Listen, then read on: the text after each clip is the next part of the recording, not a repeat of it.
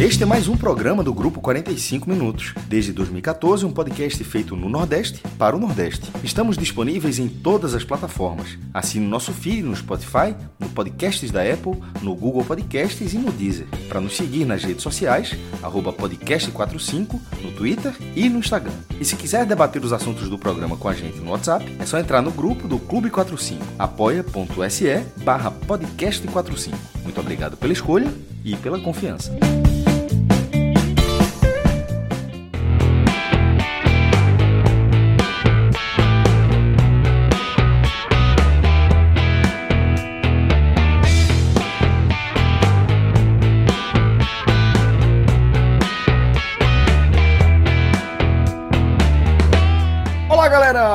Começando mais um Agamenon Eleições, programa é, que faz parte da série, tá?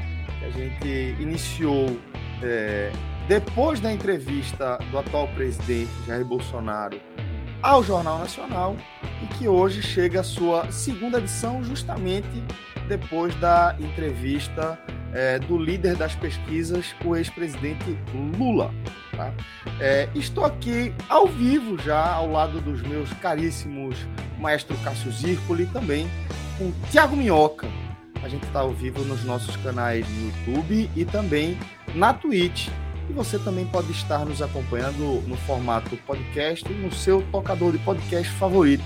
Seja onde você estiver, muito obrigado desde já por sua audiência e se eu puder pedir um pouquinho a mais, se você estiver acompanhando a gente aqui ao vivo, que você deposite o seu like, ajude o nosso canal a crescer e alcançar mais pessoas. E se você estiver ouvindo a gente no formato podcast, espalhe a palavra. Pega o velho link no Spotify, ou no Google Podcasts, ou no Apple Podcasts, Deezer, e manda ali naquele grupo de amigos e fala, velho, ver esses caras falando merda sobre os temas mais aleatórios possíveis. É uma uhum. forma muito eficaz de você colaborar com o nosso trabalho, tá? Então, desde já, muito obrigado por sua audiência, pelo espaço que você nos permite ocupar na sua rotina. É, e aí, maestro, antes de a gente começar a falar do nosso tema que central aqui na nossa série Agamenon Eleições, é, eu queria que você compartilhasse com a gente, inclusive para todos nós, vai ser uma história contada pela primeira vez, porque você disse que, que, que ia contar é, é, essa história que você vai compartilhar com a gente enquanto a gente estava na água suja, mas quis garantir que fosse algo no REC, porque imagino que seja algo então que realmente vale a pena escutar. Estou curioso para saber o que é que você tem para compartilhar com a gente, companheiro. Pô, porque a gente escuta tanta besteira fala besteira, mas escuta tanta besteira que de vez em quando, quando recebe uma mensagem, pô, assim, quando recebe uma mensagem. Né? Inclusive é a minha reação, porque eu vou ler minha reação também. É, foi no, no, Twitter, aí eu recebi uma DM de Lula Pires. É, com esse, há muito tempo, tá? Mas não falava há muito tempo também. Aí ele mandou uma, uma, uma, é, uma DM. Começa assim. É, a última vez que a gente tinha falado pela DM, inclusive, ter sido, só para ter noção, em 2020. Aí é, ele mandou assim: meu velho, eu vim aqui para falar porque eu só conheço você da galera, da galera do, do, podcast. Mas eu tinha que vir, mas eu tinha que vir falar. Eu nunca tinha escutado o podcast de vocês porque eu não costumo ouvir ou assistir podcast mesmo. Mas eu trabalho em João Pessoa uma vez por semana e hoje não estava afim de pegar a estrada ouvindo música. Aí fui, ou seja, queria escutar qualquer outra coisa. E aí fui ouvindo o Agote Menon, na, foi na ida escutando o Agote Menon e voltou escutando o Agamenon, que segundo ele, o Agamenon do chocolate. Aí eu deduzi que é o que tem o, o tier list da, da caixa de chocolate, né? porque o nome, apesar do nome ter sido muito bom, Agamenon do chocolate, mas, é, mas enfim, foi esse o programa que ele ouviu. É, estou triste por nunca ter escutado antes. Muito bom, velho. É muito bom mesmo. Um abração. Aí eu mandei a mensagem para ele. Deu uma risadinha, né? Que Celso já sabe como é funciona. Dois caras. Não foi dessa, não, né, Maestro? Não, foi, não, foi KK. KK. Não pode ter 3K, porque, porque se você criar 3K, você está alimentando um algoritmo que um dia você vai se arrepender. Isso. E 4K eu acho exagero. É um exagero. Então, é eu sempre, eu sempre, quando eu boto a risada, são dois. e, e, e, tu sempre lembra de mim agora, né?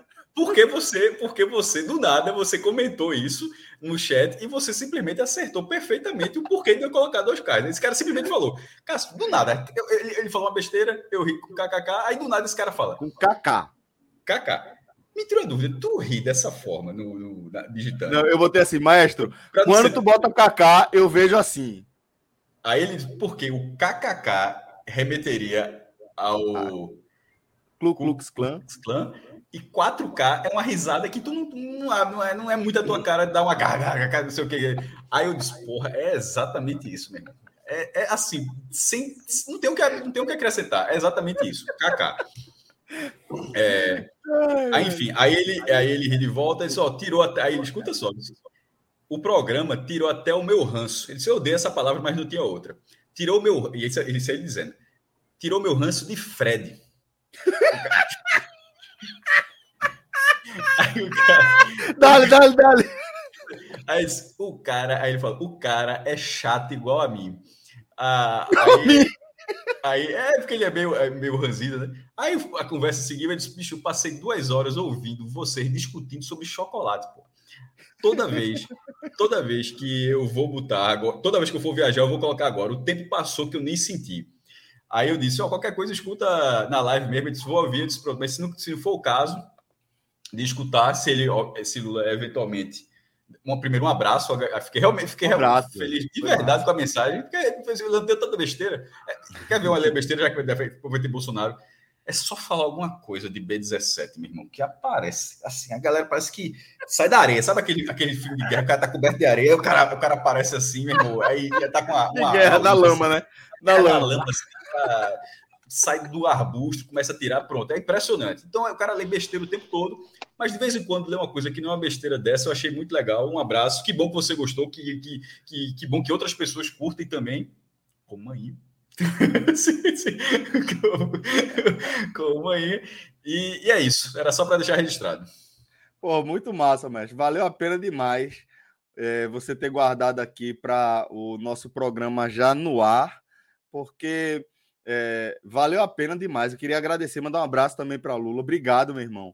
É, seja bem-vindo, tá, ao mundo dos podcasts, né? E que é, a gente possa te fazer companhia durante muitos quilômetros aí pela estrada, tá? Obrigado de verdade pelo testemunho. E que bom também que Fred não ouviu, porque tem né, aquele tipo uma, uma, uma menção a Fred. Que bom que ele não ouviu também, que ele só chegou agora, mas chegou, como de costume, cabelinho no, na, na, régua, tal. Tá certo, tá certo, homem.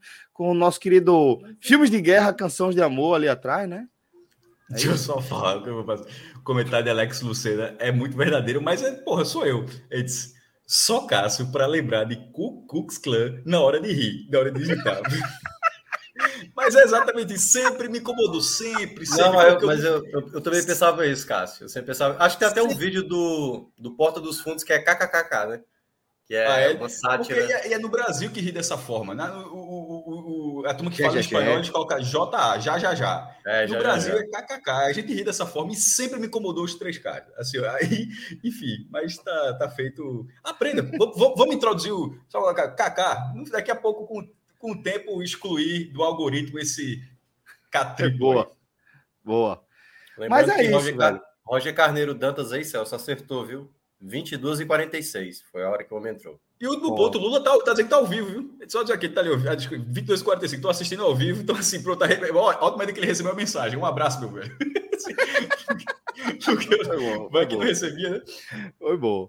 Mas é isso, velho. Parabéns aí a, a, como é? Roger Carneiro Dantas, que acertou a hora que Fred chegou. Mas ele chegou na hora porque, afinal de contas, ainda não entramos na nossa pauta é, central, né? No nosso H-Menon eleições. Mas como eu já anunciei ali brevemente no início do programa, é, o tema central do nosso episódio de hoje, né, vai ser da nossa conversa de hoje, vai ser justamente sobre a entrevista do ex-presidente Lula ao Jornal Nacional, dentro da série que o Jornal Nacional está é, tocando aí, né? Que com, abriu com Jair Bolsonaro, que foi justamente é, quando nós iniciamos é, essa temporada do Agamenon Eleições, entrevistou também Ciro Gomes e agora é, entrevistou Lula. E dentro do nosso calendário, a gente vai tratar centralmente aqui é, da entrevista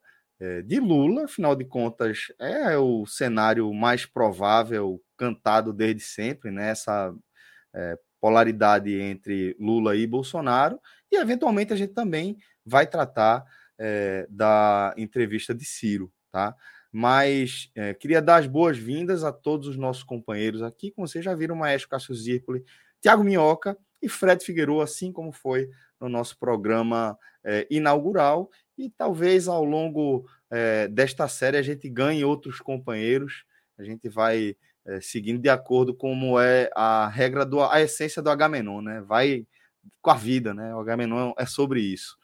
É, fica à vontade também, tá? Para deixar o seu super chat, é, que a gente vai lendo aqui aos pouquinhos é, as mensagens desde que não fuja muito das nossas pautas. Por isso a gente já vai começar abordando o tema central para não ficar também muito longa a abertura aqui do nosso programa. Tá? Depois a gente vai recuperando os superchats. E como a gente fez é, da primeira vez, eu queria saber qual foi a impressão geral que vocês tiveram, né? Depois é, da entrevista, dos 40 minutos de conversa ali entre Lula, é, William e. Agora me fugiu o nome. E Renata. Renata, Renata. Isso. Agora, ainda bem que eu lembrei antes de, de me lembrarem. É, William e Renata. Então, maestro, queria que você trouxesse aí as suas primeiras impressões. Até sei, né, que você também compartilhou no nosso grupo, mas eu queria que você trouxesse com mais profundidade aí o que é que você achou é, dessa entrevista de, de, Lula ao Jornal Nacional. Vamos lá. É... A, a entrevista de Lula ela precisa ser analisada já que ela não foi a primeira, a de Bolsonaro era só Bolsonaro. Você analisar como foi Bolsonaro, e essa você analisa, pelo menos eu, Perfeito. vendo aquela participação e comparando com outras participações. Aqui eu vou citar Bolsonaro porque é, o, é, o, é a disputa. Ciro tá, já está abaixo. É, e, e, nessa lógica, a diferença era muito grande. Não, não, é, não é questão de virar voto. Quem era Bolsonaro? Gostou, não sei, se, não sei se a turma adorou, não, mas gostou de Bolsonaro ali. Ah, quem era Lula gostou, adorou, na mesma lógica. Pode mudar a escala, mais para mais ou para menos. E quem era contra achou que o outro foi uma merda. Achou que Lula mentiu do começo ao fim, achou que Bolsonaro não respondeu uma pergunta de, do começo ao fim, que foi isso. Então, e, e, é, em relação aos eleitores dos dois, eu acho que assim, nem era objetivo, não era virar, não era ninguém virou voto de ninguém aí, não virou nesse, não viraram nesses quatro anos, ia virar agora. Então, antes de analisar, de, de dizer o que eu achei da, de Lula, é sobre o comportamento. Segunda-feira, quando a gente falou de, de Bolsonaro, a gente, eu, até, eu até lembro de ter dito assim que me surpreendeu como ele estava ali, para o padrão dele, controlado. E mesmo assim, é, é, é e mesmo assim é, é, é, muito diferente de uma pessoa sociável. E, me, e, mesmo você vendo esse, pô, porque o padrão dele não é aquele. É o cara, é, é o tempo vociferando, falando palavrão, chegando aquela coisa toda, e, me, e mesmo assim naquele confronto. Aí depois veio a eleição, de, a, a, a, sabatina de Ciro, aí veio a folga, né? Porque ia ser Janones, mas ele, como saiu da candidatura, acabou vago, deixando o dia vago, e veio a de Lula agora. E a diferença, assim, meu irmão, cara, veja só, cara, nos comentários assim, tem gente todo canto aí, pode achar o que quiser, isso é a minha opinião, beleza? A diferença, é, ela, é, ela é, assim, dando seus Fórmula 1, vez a gente adora fazer analogia aqui, né? É dando uma volta, meu irmão. É dando a volta, assim, é, é muito, é muito diferente, porra. Aí, aí, e, e é tão diferente que até é, o cara que é bolsonarista, eu sempre gosto de usar essa palavra, o cara, o cara batendo no peito dizer que é bolsonarista, é um negócio, assim que não entra na minha cabeça. Como é que alguém pode dizer que o cara é bolso? Ou seja, tudo que aquele cara é, eu sou aquilo ali. Quatro aquele cara me representa a minha filosofia de vida. Exatamente, não entra na minha cabeça, o cara bate, bate no peito diz, eu sou bolsonarista. Aí o cara olhou assim, a, dif a diferença, é, e até as pessoas que olharam isso, que foi mais brando para Lula. Mas isso já tinha dito, isso, isso já tinha sido dito já com Ciro. Mas veja só, para uma conversa ser mais branda, é porque os dois lados estão mais brandos. Como é que, como é que você vai ser brando com uma pessoa que não é branda com ninguém? Onde, onde, onde ela só chegou, onde chegou, porque não, porque não era branda. E toda vez que Bolsonaro diminui um pouco o ritmo, ele deixa aquele núcleo duro completamente puto da vida, porque aquelas pessoas adoram, adoram vê-lo um, um, cara. Adoram estimulá-lo a ser ditador, já que ele usou essa expressão. E no caso de Ciro, e sobretudo no de Lula, foi uma sabatina. Esqueça que não existiu segunda-feira. Hoje foi uma sabatina. Faltaram, eu acho que faltaram algumas perguntas, como acho que, que também faltaram perguntas contra Bolsonaro. Bem assim, nos 40 minutos você pode dizer, faltou, faltou dizer isso, faltou aquilo, mas na lógica, bicho, você não, a lógica não pode ser uma entrevista de cosplay do Coringa, não, porra. Onde um lado, de repente, pode socar uma arma e dar um tiro, não, porra. Assim, é uma, entre, é, é, uma é uma entrevista onde o cara pergunta, responde, se não quiser, não responde, se, se quiser, passa sabonete dá uma volta, responde, quiser, ou então se prepara para responder. E a diferença é muito grande, como sempre foi. E é isso que precisa, e é isso que precisa ser dito. Esqueça a figura Bolsonaro. É uma coisa que eu, achei interessante de Lula, quando ele falou uma coisa que a gente dizia aqui, ele, ele, ele botou, meu amigo, ele botou Alckmin numa condição que vai assumir a ONU.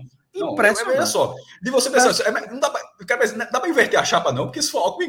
assim, eu fiquei colocou... impressionado com a capacidade. Só fazer um parênteses aqui e deixar você seguir da sua linha de raciocínio. Certo. Como o cara consegue trazer Dilma e Alckmin para um centro de, um, de um, uma conversa, uma sabatina no Jornal Nacional e falar tão bem dos dois, assim. Isso e, sabendo, e sabendo que no passado o Alckmin chamou ele daquilo, ele chamou daquilo, é e, ah, e que, que, enfim, que resolveram, mas, ele, mas o que me chamou a atenção, ele bateu na técnica, alguém está consciente, pelo menos, até porque era muito difícil não estar. Tá, e, e algo que a gente falava já em 2018, desde que teve a eleição para cá, que era tudo muito diferente, porra. Bicho, quando o João participava, é, e antes Bolsonaro, a gente falava aqui, eu tenho uma foto com o João. É, é, eu fui votar no PS, PSDB e João foi votar em Lula. E a gente tava, tava de foto, é, eu e ele de foto lado a lado, foi uma eleição geral, eleição para presidente.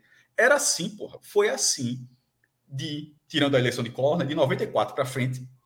Foi assim até 2014. Até mesmo com a DAS. A DAS já começa a sair do controle, mas cara era o que o PSDB, o que se imaginava que era direita, né? Depois até a galera disse, não, é centro isso, porque o que é direita na visão da galera é realmente lá na casa do caralho a direita. Então, mas isso sempre foi, é, sempre foi dessa forma. Bicho, aí ele lembrou que a eleição era dessa forma, bicho. Quando terminava. Meu irmão, eu não lembro assim desses mais de 20 anos sendo eleitor e antes, e no período anterior a isso, onde os, os meus pais, obviamente, já votavam, de que é, amigos e familiares terminavam divididos depois da eleição. Uhum. Ah, isso não é normal, isso não é saudável. E isso aconteceu por causa de uma figura, pô. De uma figura. E ele lembrou muito bem que disse assim, bicho. É, ele, até, ele até aumentou um pouco, dizendo que uma cerveja, que não sei o quê. Embora José Serra até tenha aplicado a vacina nele, essa foto é muito bonita, inclusive. José Serra aplicando uma vacina, não sei qual vacina, mas uma vacina em Lula. E, e era dessa forma. Pessoal, se não for o PSDB, vai ser o PT, se não for o PT, o PSDB, se tiver uma terceira via que seja, como foi o próprio Collor e como foi eleito. Mas não era dessa forma de terminar uma relação extremista. Assim, e, e quem tá lá extremista, tô, não tô nem, com todo respeito, você tá aqui no chat, eu tô nem aí, meu irmão, não tô falando para mudar sua cabeça, não, só, até porque você vai continuar, algumas pessoas, pelo menos, vão continuar sendo, entre aspas, bolsonaristas até quando o Bolsonaro não existir, porque o bolsonarismo é uma coisa diferente, uma coisa que deu luz a uma camada radical demais. E na hora que você volta para o centro, o centro do debate, né, o centro político, e, e, e percebe a diferença o alívio, né, mas Porque, veja só, parece, eu, parece que desligou um motor que estava ligado por muito tempo, assim. Tô... Parece isso, ó, teve Ciro, mesmo com Ciro detratando, mas Ciro já está mais ao centro, aí está Lula aqui mais à esquerda, aí vai ter Tebet mais à direita. Certo? E, e, e, isso eu estou falando sem entrevista de Tebet. E, e, só se ela surpreender demais e for chegar com uma entrenadora, mas tirando no cenário normal, ela vai ser como foi Lula e como foi, como foi Ciro. Como, como sempre foi. Porque nunca, meu irmão, é... Lula já foi vidraça, ele já foi vidraça sendo o atual presidente e por ser ex-presidente ele continua sendo vidraça, inclusive vidraça até, até porque até acho que faça sentido mesmo de ser ex-presidente, já que foi ele que indicou e tinha um comando do partido, enfim, de ser, de ser vidraça até por Dilma. E respondeu. E, e, termina sem que vai achar que foi bom, vai achar que vai mentir. Isso, isso, isso tudo vai ficar no plano que a gente pode até debater aqui. Mas é inegável. É assim. Se o cara tiver um mínimo de boa vontade, um mínimo de boa vontade, é inegável que a diferença é muito grande. Você pode até achar, vai, concordar e falar, é verdade, mas isso é um encantador de serpente. Beleza. A gente pode até ir para essa parte do debate, onde você, de repente, você pode achar, ele, ele, ele foi bem, mas foi encantador de serpente. Tudo bem. Mas pelo menos enxergue a diferença de uma pessoa que tá que você consegue enxergar como ó, naquele carro para aquela pessoa ela, ela, ela consegue disputar porque Bolsonaro você não consegue olhar e falar como é que esse cara está aí como é que esse, você olha assim, como é que esse cara está? É, é, negócio, é, é impressionante. É, é, a diferença é, é bruto. Tomara, assim, a eleição está começando a ficar apertada, então tomara que Bolsonaro perca, porque. E, e depois voltar para uma dicotomia de ser é, o PT, o PSDB, qualquer partido, PSDB, qualquer outro partido, mas que seja uma eleição como sempre foi no período da redemocratização do Brasil, que não era como o cenário atual. Velho, vou dar um exemplozinho de um grupo é, só para passar, vou tentar um monólogo aqui. Na hora que terminou a edição, tem um grupo que eu não falava há quatro anos, mas eu tô lá, porque eu leio de vez em quando. É, aí, uma das pessoas terminou, quando terminou isso, me, é, essa pessoa me marcou, porque é para falar isso. Aí, quando fui lá, é uma gracinha e tal, fui ler, não sei o quê, e assim, com dois segundos, eu percebi que todo mundo ali era Bolsonaro. Aí eu, aí eu fui falando daquele eu fui falando daquele jeitinho, tal, tal, tal, tal, tal, tal, no voto bandido, eu disse, você vota. A gente pode até, a gente pode até aqui é, medir quem é mais bandido, na opinião assim. Mas aí está em 2022, o cara está dizendo que não vota em bandido, assim, assim falando dessa forma assim. Aí, aí, quando foi, aí quando chegou a pandemia, quando foi falar da pandemia, aí veio, meu irmão, parecia um Ctrl-C, um Ctrl-V do Zap, assim. Mas ele não deixou porque o STF não deixou, porque o governo. Assim, aí eu falei logo assim, ninguém viu, cara. Só, eu não vou rebater, desculpa aí, com todo respeito, eu não vou rebater um, um texto desse de zap, assim, pô. A gente tá em 2022, pô. Aí eu até falei assim, ó, eu não tenho a menor pretensão, assim, eu tô falando aqui porque me marcaram. Me marcaram, não tenho a menor pretensão de votar no voto de ninguém aqui. Assim, só lamento, só, só lamento que tá todo mundo com esse mesmo voto. Aí eu terminei a falar isso, mas fique tranquilo, que se der tudo certo, em 2023 vai estar todo mundo ganhando mais dinheiro. Porque que é o que, que, que essa galera encontra? Pode ficar tranquilo, em 2023 vai estar todo mundo ganhando mais dinheiro. E aí, e frio. E é isso, meu velho. Muito bom, mestre. Muito bom. Grande análise, por sinal. É, Fred Figueroa, companheiro. É, meu irmão, o que é que você achou da entrevista de Lula lá, da sabatina, da conversa? Chame como quiser. É, o que é que você achou ali da troca de ideias? Celso, é... eu acho que Lula teve um desempenho acima do que eu esperava tá? Eu acreditava que essa quinta-feira seria um dia perigoso para a campanha de Lula, porque Lula, nesse seu retorno, eu tenho visto ele oscilar de humor, e nessas oscilações de humor, ele tem intercalado declarações horrorosas com momentos de inspiração. E seria muito perigoso para ele se ele é, perdesse o controle e, ou mesmo por infelicidade encaixasse a declaração muito ruim, né, com tamanha audiência e tudo aquilo que a gente comentou depois da entrevista de Bolsonaro. Então eu acho que ele entrou no, no Jornal Nacional hoje correndo esse risco, tá? É, mas a abertura da entrevista em que o William Bonner atualiza o cenário judicial de Lula, e eu até entendo por que Bonner fez isso, porque Bonner já introduz na pergunta a atual situação dele com os processos anulados, porque ele sabia que se o próprio Bonner não fizesse isso, na primeira pergunta, Lula, ao invés de responder a pergunta, ia fazer toda a, a, a, a toda a explicação detalhada de que ele não tem mais nenhum processo nas costas dele na justiça. Então Bonner tentou adiantar a entrevista. Bonner tentou colocar um passo à frente. Só que o peso né, da, da palavra de Bonner, né, a voz mais importante do jornalismo brasileiro, a mais ouvida, a que quando fala todo mundo tem um, um, presta atenção, todo mundo é conduzido né, a, a, prestar mais atenção. Afinal, é o âncora do Jornal Nacional já há muitos anos. Quando Bonner faz aquela introdução, Lula ganhou de presente algo que ele esperava há alguns anos.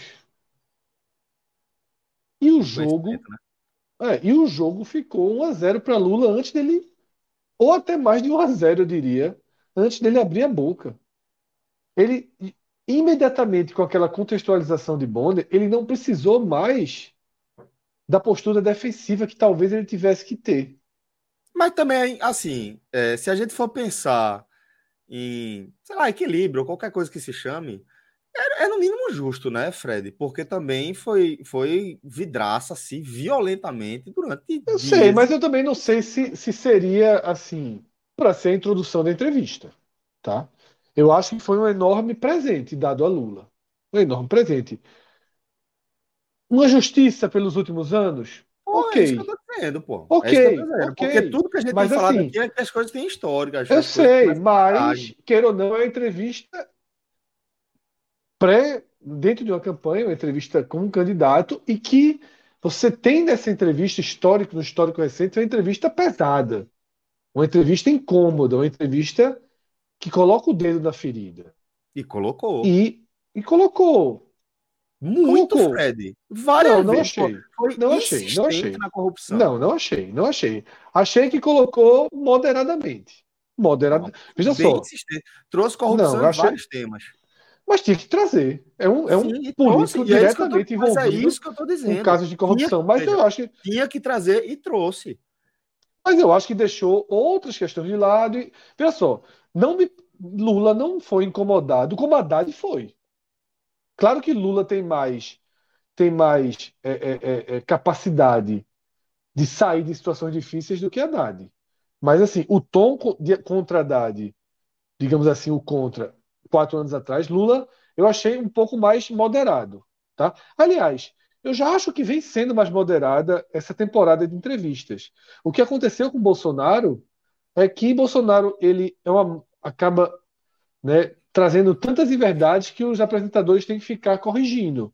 Mas eu até achei que a de, a de Bolsonaro, eu também que achei que a de Bolsonaro foi relativamente moderada. Ele poderia ter, ter sido mais confrontado e a gente abordou aqui questões que não foram né, confrontadas a Bolsonaro no dia. Com um cenário tão favorável pré-primeira pergunta, Lula, ele, ele se desarmou porque Lula, ele vem tendo, ele tem na Globo uma das dos nomezinhos da lista de Kill Bill dele. Lula, ele tem um incômodo considerável com a Rede Globo. Ele não engoliu a cobertura do, da Lava Jato. A Globo recebeu muito vazamento, né? parecia ter um contato muito direto ali com a operação, com o Moro, com tudo. Então, assim, a Globo é parte daquele processo e Lula não digeriu isso. Mas, com aquela introdução de Bonner, ele disse assim: peraí, meu Deus, agora ele já me deu isso aqui para começar da boca dele, porque assim da boca de Bonner vale muito mais do que da boca de Lula. O apresentador do Jornal Nacional está desconstruindo, desconstruindo os processos que Lula foi condenado e depois veio uma anulação né, dos processos. Então, a partir dali, ficou realmente confortável para Lula. E aí ele usou a estratégia dele muito bem. Ele respondeu as perguntas da forma que qualquer político faz, né? Quando é muito incômoda, tenta dar uma, uma saída aqui e ali, mas aí é todo e qualquer político de qualquer partido, tá? E em todas as brechas ele encaixava algo que ele estava ali para falar. E é a preocupação que Bolsonaro não teve. Bolsonaro o tempo inteiro fala para os convertidos, fala para o núcleo dele. Bolsonaro é incapaz de dialogar com quem não quer votar em Bolsonaro. Ou até mesmo com quem está indeciso. Bolsonaro hoje ele só tem um público-alvo além do núcleo dele, que são as pessoas da, das camadas sociais mais vulneráveis que estão recebendo 600 reais do Auxílio Brasil. O único, o único foco de Bolsonaro hoje é dizer que dá o Auxílio Brasil, que o preço da gasolina está diminuindo, que o preço do gás está diminuindo, que o preço da comida vai diminuir. É tudo que ele tem. E Lula conseguiu ir além da sua bolha. E ele foi além da sua bolha em dois, em duas frentes. Ao citar incansavelmente Alckmin, quando não precisava citar Alckmin, o tempo inteiro citando Alckmin, citando Alckmin, citando Alckmin, citando Alckmin, carta, governador de São Paulo. Foi a carta de Lula atualizada, né, Fred? É, então assim, ele foi ali para mostrar que ele está com Alckmin, para falar com as pessoas de São Paulo, onde ele está tendo um desempenho equilibrado ao de Bolsonaro, para tentar dizer: ó, eu estou com um governador de São Paulo tão aprovado por tantos anos, né, um governador com maior aprovação. Se, tem, se Lula é presidente do, do Brasil com maior aprovação, Alckmin é o governador de São Paulo com maior aprovação. Então a gente está juntando dois titãs, digamos assim, ainda que exista uma diferença considerável de Lula para Alckmin, tá? mas a gente está juntando dois caras que têm governos elogiados, né, que caminharam de forma separada. Então, o recado Alckmin é um recado muito bom. Eu lembro que parte da militância não entendia, achava que era inútil pela quantidade de, de poucos votos que Alckmin teve na eleição passada. Mas é justamente para isso que Alckmin está ali, né, para mostrar uma versão, uma versão moderada, uma versão que pode abrir outras frentes na economia. Ele citou isso. Eu estou com o Alckmin, que Alckmin pode abrir outras frentes. Então, ele, esse foi um caminho.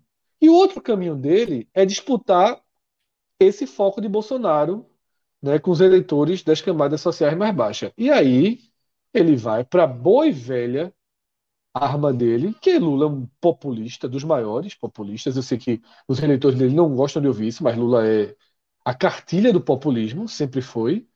Só que ele é um populista extremamente simpático. E aí ele diz: oh, o que eu quero mesmo, o que eu quero mesmo. O Brasil, ó, quer saber o que, é que o brasileiro precisa? O brasileiro precisa do churrasco com a cervejinha no final de semana. Rio, Fred. Não, então, mas é populismo. Ele vai lá e usa o populismo dele, tá? Um populismo simpático, um populismo lustrado, mas é populismo, tá? É populismo. Mas dá resultado. Dá resultado. Sabe? O, o cara que está recebendo auxílio né, Brasil. Tem o que Isso, o cara que, apresentar. O cara que está recebendo auxílio. Mas ele não foi do resultado, ele foi só ali. Ó, tem que ter o churrasquinho, tem que ter a cerveja. Tá? Então o cara que está recebendo auxílio Brasil se identifica com essa. Com, com a linguagem de Lula, que usa o futebol, que recorre a todo, toda, todas as, as, as, as ferramentas que ele sempre teve para essa comunicação popular. Então ele conseguiu as duas coisas, tá? Ele conseguiu falar com um público mais moderado, um público que estava muito bem, é, é, é, é, que recebeu muito bem a entrevista de Ciro, muito bem. Ciro passou por 48 horas de extremos elogios né, pela entrevista que deu. Talvez tenha sido as melhores 48 horas da campanha de Ciro. Né, foram 48 horas é, é, que vai representar nada. Eu achei que aí mandou muito mal no vídeo da barragem. Ali, assim. É, é isso, mas não é, mas não é entrevista, né? Não, mas é, mas é, é porque então, ele, assim, falou a fra ele falou a frase depois, e usou depois. E, de, e depois, é. Então, assim, eu acho que, que foram 48 horas muito, muito boas da entrevista de Ciro. Fechou muito voto, né? Fechou muito voto para ele. Várias pessoas ali, né? E Lula recolocou dúvida em alguns votos que fecharam com Ciro, porque Lula foi um, um, perfil moderado, né, foi um perfil equilibrado e fez também uma boa entrevista. Não sei se tão boa tecnicamente quanto a de Ciro, mas mais eficiente né, nas estratégias do que a de Ciro. O que é que Lula. É, é, pontos negativos da entrevista de Lula. Né? Você, numa entrevista dessa, você precisa evitar gerar memes e gerar peças do adversário. Né? Lula, ele, naquela, naquele momento do agro, do, do MST, ele acabou ali né, pesando a mão. Né? Detalhe, tá, tem razão quando ele diz que parte do agronegócio tem pessoas que são fascistas mesmo, ele tem razão, mas pesa distorce.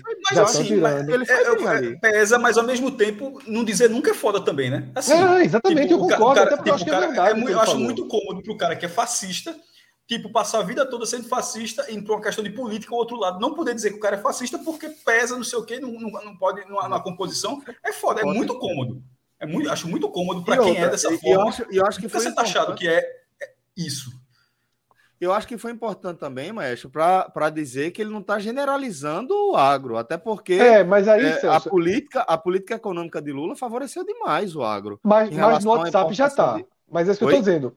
Mas no WhatsApp já mas está. No WhatsApp já está, sabe para quem? Para as pessoas que não vai, não vai fazer eu sei, cara, mas eu estou dizendo, mas assim, foi onde tem uma peça já rodando contra ele. É, mas eu acho que não foi nada. Certo? Não, eu sei, mas é onde já tem uma peça. É onde já tem uma peça circulando. tudo é tão esquematizado. Até, e tudo é tão esquematizado que até a, a, sinalização de que Bolsonaro daria uma entrevista no SBT para ter a possibilidade de reduzir a audiência de Lula. No, Sim, jogo, eu sei, jogo, mas, o jogo é mas, muito complexo. Eu sei, eu sei, mas eu quero dizer o seguinte: foi um ponto. A gente não pode ficar aqui também dizendo. Oh. Tô dizendo assim, existem pontos que geraram que geraram movimentações. Não, não, mas Fred, que você fez é. ontem, primeiro, primeiro, primeiro. Ninguém fez esse ó que você fez. Segundo não, ponto. Sei, Segundo ponto, você seguinte, só está colocando a gravidade. Eu simplesmente não acho que teve Eu não estou colocando a gravidade, eu estou apontando o que os bolsonaristas estão usando.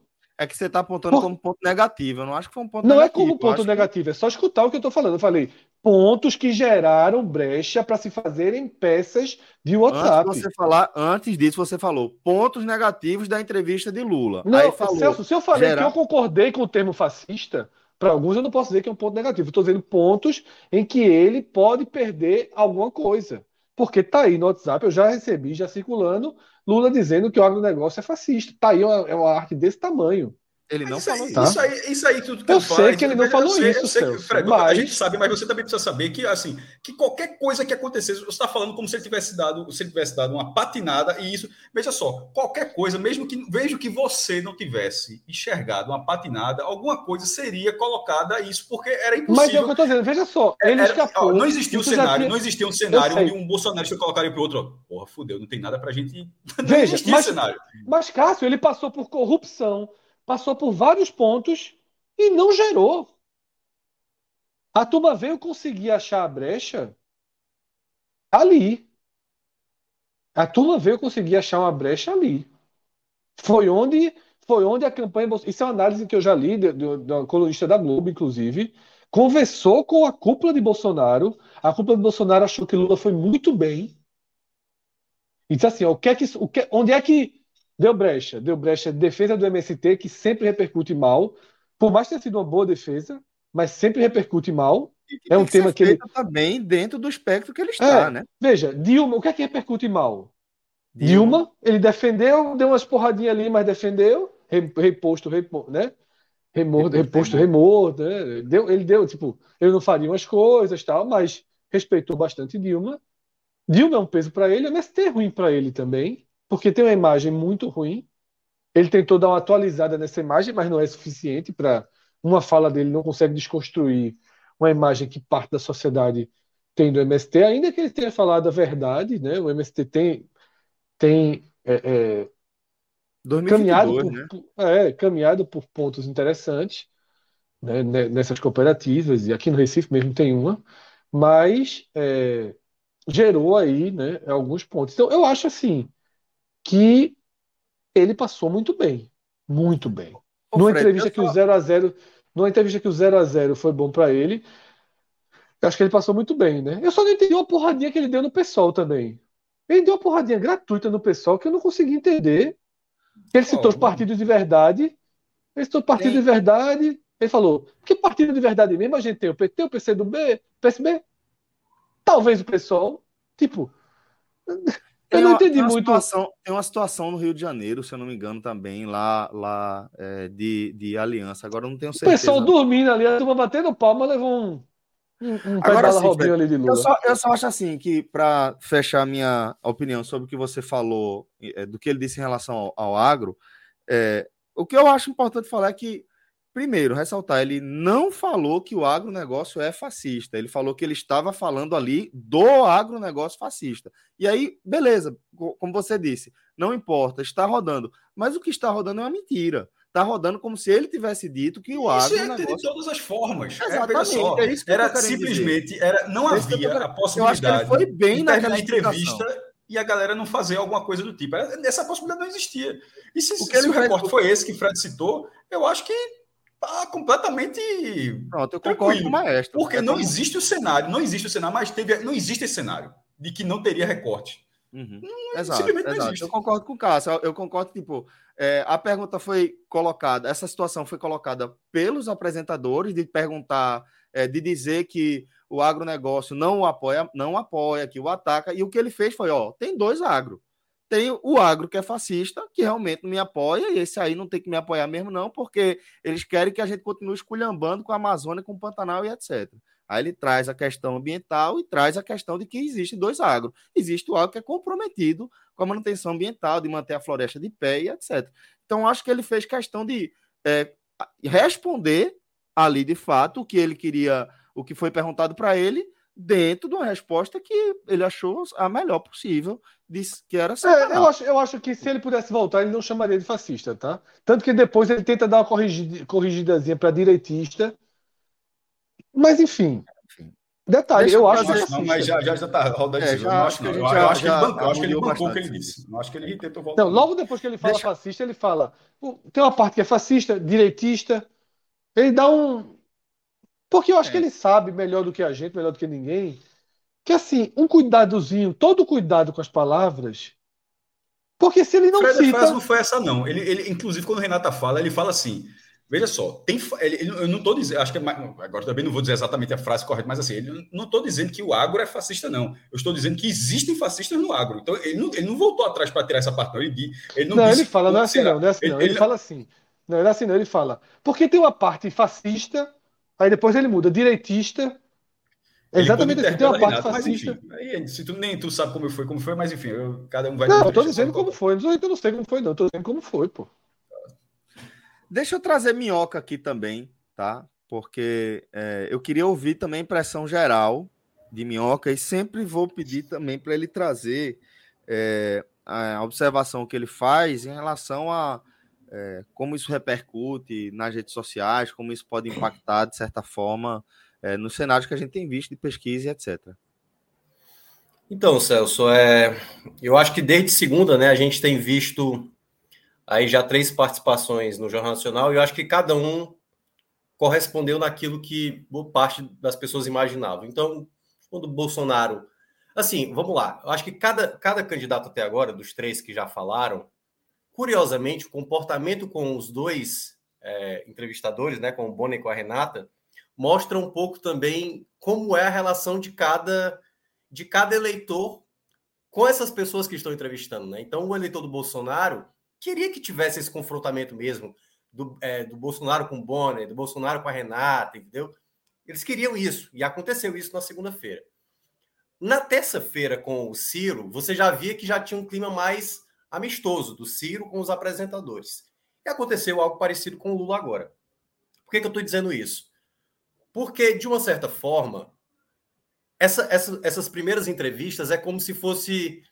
Não tem o, o Miss Universo, né? Não tem ali o momento do traje de banho, o vestido e tal. Então está tendo várias etapas. Essa é a primeira parte, é a primeira parte da apresentação. É na Globo. Então, queira ou não, o ideal para cada um é não errar, certo? E, obviamente, saber lidar com essas situações. Eu vi que o Fred tinha colocado no Twitter essa questão da, do, da primeira pergunta de Bonner para Lula, né, sobre a questão da corrupção. E eu acho que, na verdade, Fred, aquilo ali nada mais era, se fosse numa partida de futebol, esse pênalti já estava marcado no primeiro minuto, entendeu? É um pênalti no começo da partida. Lula, tá aqui, ó. Tu tem um pênalti para bater logo no começo do jogo, para bater. Então a chance já era grande para ele fazer um gol. Porque, primeiro, já era, eu acho que o principal ponto a se debater com Lula. Seja você eleitor do Lula ou não, e principalmente se você é anti-Lula, anti-PT, a primeira coisa que você queria que o Bonner perguntasse era: e a corrupção? Você que fez parte da questão do mensalão e tudo mais, e, e tudo aquilo que, obviamente, o eleitor que não vai votar no PT queria que o Bonner perguntasse. Então, esse era o primeiro ponto. Então, eu acho que o Lula, para essa entrevista, a, a impressão que eu tive é que ele se preparou para esse tipo de arguição que ele fosse receber. Vão bater na questão da corrupção, da questão do partido. Mas bateram, gente. Eu estou impressionado não, com vocês estão falando com não, exatamente. Partido, pô. Não, exatamente. Então eu acho que o Lula ele já estava pronto até para começar daquele jeito.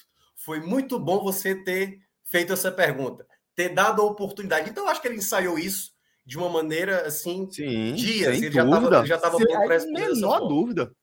E aí eu trago muito também por essa, por, essa coisa que eu fiz a analogia com o Miss Universo, porque é o seguinte: na prática, gente, na prática mesmo, cada candidato vai vender a sua verdade, entendeu? Então teve coisas que Lula mencionou hoje, como teve coisas que Ciro falou na terça-feira, e mais ainda coisas que, que Bolsonaro falou na segunda, que para mim é, é um, meramente um floreio, entendeu? Por exemplo, quando ele vai falar de Alckmin, para mim, é uma forçação de barra. Não me pareceu totalmente uma convicção. Ele quis dar uma enfeitada, quis mostrar o quanto o Alckmin era relevante, porque ele quer mostrar que ele está aliado a um cara que teoricamente era adversário dele em que o próprio Boni perguntou, pô, você batia nele há tempos atrás. E aí ele tenta, Lula muito esperto, tenta reverter a pergunta, é, mas é diferente de hoje, que tá essa agressividade, que naquele tempo, na verdade, era uma disputa, não era a agressividade que está tendo hoje. Então, eu acho que Lula sempre foi um político muito habilidoso para sair de certas situações. Acho até que algumas ele acabou se atrapalhando bem, assim, em algumas colocações, como tentar. É, e eu acho que até assim, no começo, eu até, caramba, acho que o Lula vai, vai mal né, né, nessa entrevista de hoje.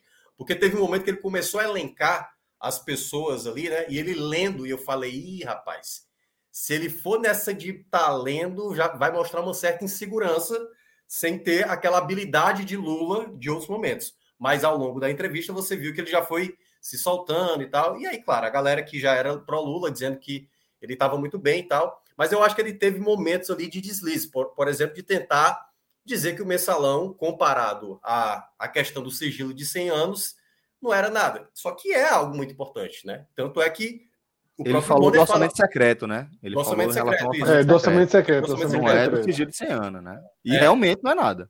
É, mas, mas mesmo assim, é um absurdo o mensalão. É, dá para você é. tentar. É, é por isso que eu acho que nessa frase dele é meio que, tipo assim, esqueça, assim, pode gerar entender, certo? E eu acho que foi muito errado essa fala dele, porque é como se ele, tipo assim, não, o mensalão, ok. Isso aí do, do, do sigilo, do orçamento secreto, é muito mais grave. Pode ser muito mais grave, mas o que aconteceu no mensalão é grave também. O que aconteceu com a Petrobras é grave também. E às vezes o Lula ele quer tirar um pouco dessa imagem sem às vezes fazer autocrítica em muitos momentos. Quando ele começa a falar da Dilma em alguns aspectos, é fácil hoje para ele fazer essa crítica, entendeu? É muito mais fácil hoje para ele, porque a, a, a, Dilma já não está mais assumindo essa presidência. Então, para ele é até mais fácil da, fala da, da, da questão da, das empresas, né? A questão da, da, liber, da, liberação fiscal. Então, no geral, eu não achei nada demais, mesmo assim, eu não achei nada demais a, a entrevista, nem do Lula e nem a do Ciro também na terça-feira. Eu acho que, na verdade, a do Bolsonaro foi desastrosa. E aí é por isso que a gente está tão habituado a ver o desastre que é Bolsonaro, de que quando chega um político, um político mais, né, que sabe lidar com palavras, né, e às vezes encantar, como disse o Cássio, né, fazer, fazer é, usar um discurso às vezes que encanta muitas pessoas, aí dá a entender de que o cara foi muito bem. Eu acho que na verdade Lula em 2001 foi muito melhor do que foi agora em 2021, é, em 2022. Para mim é claramente, ah, é 2002, né? Em 2002 o Lula foi muito melhor é, da maneira como ele se colocava. E eu acho que pelo menos no, no, na entrevista de hoje eu não senti muita diferença assim a ponto de de mudar totalmente, assim, uma, um cenário para ele. Assim, claro. E aí, respondendo já a sua pergunta, Celso, o que é que isso vai impactar no eleitor? A gente só vai saber nos próximos dias, nas próximas pesquisas, se isso vai causar um efeito maior para Lula, um efeito menor para Bolsonaro. Tem um dado interessante aqui, Minhoca, sobre isso, né? Que, claro, a gente vai sentir isso mais quando as pesquisas forem às ruas, depois dessas entrevistas, como você falou, como a gente trouxe também no programa inaugural lá, elas marcam a, largada, né? Começou, é bem isso. E o, o Globo, né, o jornal, trouxe uma informação que eu acho interessante trazer é, aqui para o debate, porque diz muito também sobre o que, é, que o que é importante, sinais, sintomas que são importantes de a gente observar, de que Lula no Jornal Nacional gerou mais engajamento nas redes do que Bolsonaro e Ciro somados. Primeiro de tudo, primeiro aspecto que eu acho que é importante ressaltar. É, a gente sempre que for analisar qualquer coisa das redes sociais, a gente tem que encarar como uma microbolha dentro do universo eleitoral. E a gente nunca pode achar que as redes sociais são um reflexo fidedigno, um recorte preciso da sociedade brasileira das pessoas que votam. Tá? Então, primeiro de tudo, que partimos do recorte das redes sociais. Mas o que eu queria trazer aqui para o nosso debate né, é que na eleição de Bolsonaro, acho que ficou de 2018 ficou muito marcado por Bolsonaro pautar o tempo inteiro é, o, o que estava sendo debatido em torno da política, em torno das eleições. E talvez, maestro, é, esse alto engajamento em torno da entrevista de Lula é, mostre que há uma mudança aí nesse eixo, e é claro que a gente entende também que o engajamento não é engajamento positivo, é engajamento também de críticos, de pessoas que estão é, achando ruim, etc. Mas, mas a, é a, média dele foi positiva. Foi positiva, né? Pronto. Não, não, tinha visto isso, mas de toda forma, acho que a mobilização, a maior mobilização em torno é, de Lula, da entrevista de Lula, é positiva também para Lula para esse momento, né, maestro? Falando de, de, de, audiência, de engajamentos, é que tem mais de 400 pessoas aqui acompanhando a gente. E, então, desde que a gente está falando aqui, aquela lógica de o melhor produto. O pior, o pior é o futebol. O, o pior é o futebol. Vai se, vai se manter, né? Comprovando, é. vai, se compro, vai se comprovando. É, esse dono tá, tá, aumentando. Eu estou acompanhando aqui, de vez em quando eu pego o celular, pra, a galera tá, tá chegando. Tá numa hora de programa ainda. É, sobre isso, Celso, a audiência, os primeiros dados já colocam a. Porque qualquer coisa vai ser jogada, tanto para dizer para levar, e acho justo, dentro da eleição, você dizer, ó, tá vendo que é a pesquisa não é bem assim, porque do Jornal Nacional os dados preliminares de, de Lula são de uma, de uma entrevista abaixo de, da de Bolsonaro. Eu consigo, veja só, para quem é algum. Se o cara vai ver, o cara vai achar que isso determina, tá vendo, as pesquisas estão erradas. Eu, por outro lado, eu já acho que há um, um exemplo. É, me, me parece muito clara a diferença, inclusive, de audiência. O fato de ser a primeira, que é a mesma lógica que a gente tem que dar a primeira é sempre a que demora mais. Poderia, veja só, aí é o tipo de coisa que você só não tem como dizer se seria, se fosse Lula a primeira, seria 37, não sei, mas o fato de ser a primeira, eu acho que tem um, um peso a mais. Segunda, é, é, a primeira vez que todo mundo viu desde a eleição, Bolsonaro não dá entrevista para Globo, pô. Ele dá entrevista no cercadinho. Não, era, dá... era, era muito mais era Exatamente. muito mais obrigatório a entrevista de Bolsonaro do que é isso que eu tô tentando, eu tô, é isso que eu estou tentando dizer que ah, eu enxergo como eu enxergo como natural que a entrevista de Bolsonaro tem uma audiência maior do que a de Lula. Certo? Eu estou dizendo. Cássio, eu fala... parei o que eu estava fazendo segunda-feira para ver Bolsonaro. Eu não acho. Porque Sinceramente, eu... eu... não acho. Mas eu vou, eu vou explicar só, só por quê, Cássio, rapidinho. Eu acho. Deixa, que... deixa eu terminar o raciocínio, depois tu pode discordar. Não, eu, eu, não, é, que nesse caso, porque eu, sendo, sendo o fato de ser a primeira, o fato de Bolsonaro não dar entrevista à Globo. Ele não dá entrevista à Globo. Bolsonaro dá, dá exclusiva para cara que na escala da televisão tem um, tem um ponto de audiência, pô. Sim, que, que por algum motivo ele dá exclusiva. Siqueira. Não, não vou nem citar o nome, qualquer. Você nem se dá um ponto, mas outra, outra, outras pessoas do tipo, ele, ele dá, dá. então, sim, assim, sim. o cara não dá para o maior canal de audiência do país durante quatro anos. A última vez, tinha, dessa forma, tinha sido justamente quando ele era, ele era candidato, que ele levou o kit gay, na, na, o suposto kit gay levou na, na candidatura. Então, como o Fred falou, tinha um, um, um, um, cenário completamente diferente, primeiro, de ser abertura e de ser algo que as pessoas não estão acostumadas. A, a, a, a, a, de, Lula, a, a de Lula, e aqui eu não, vou, eu não, eu não consigo mensurar que os bolsonaristas não olhariam de Lula e que os lulistas não olharia de Bolsonaro. Eu não consigo, eu não consigo chegar, não consigo medir esse tipo de situação. Então, como não tem, eu não tenho outras ferramentas, eu vou até passar para a Minhoca, já que ele ia opinar sobre isso, que a, a, minha ferramenta é o tamanho da entrevista do presidente. Lembrando, Bolsonaro é o presidente da República. Uhum. Ele é, é, é, é sempre importante destacar que ainda tem essa diferença. Ele é o presidente. Você não está questionando ali o que o candidato pode fazer, você está tá questionando ali o que é que ele tem feito como presidente. Então, eu acho que isso, é, isso também me parece determinante.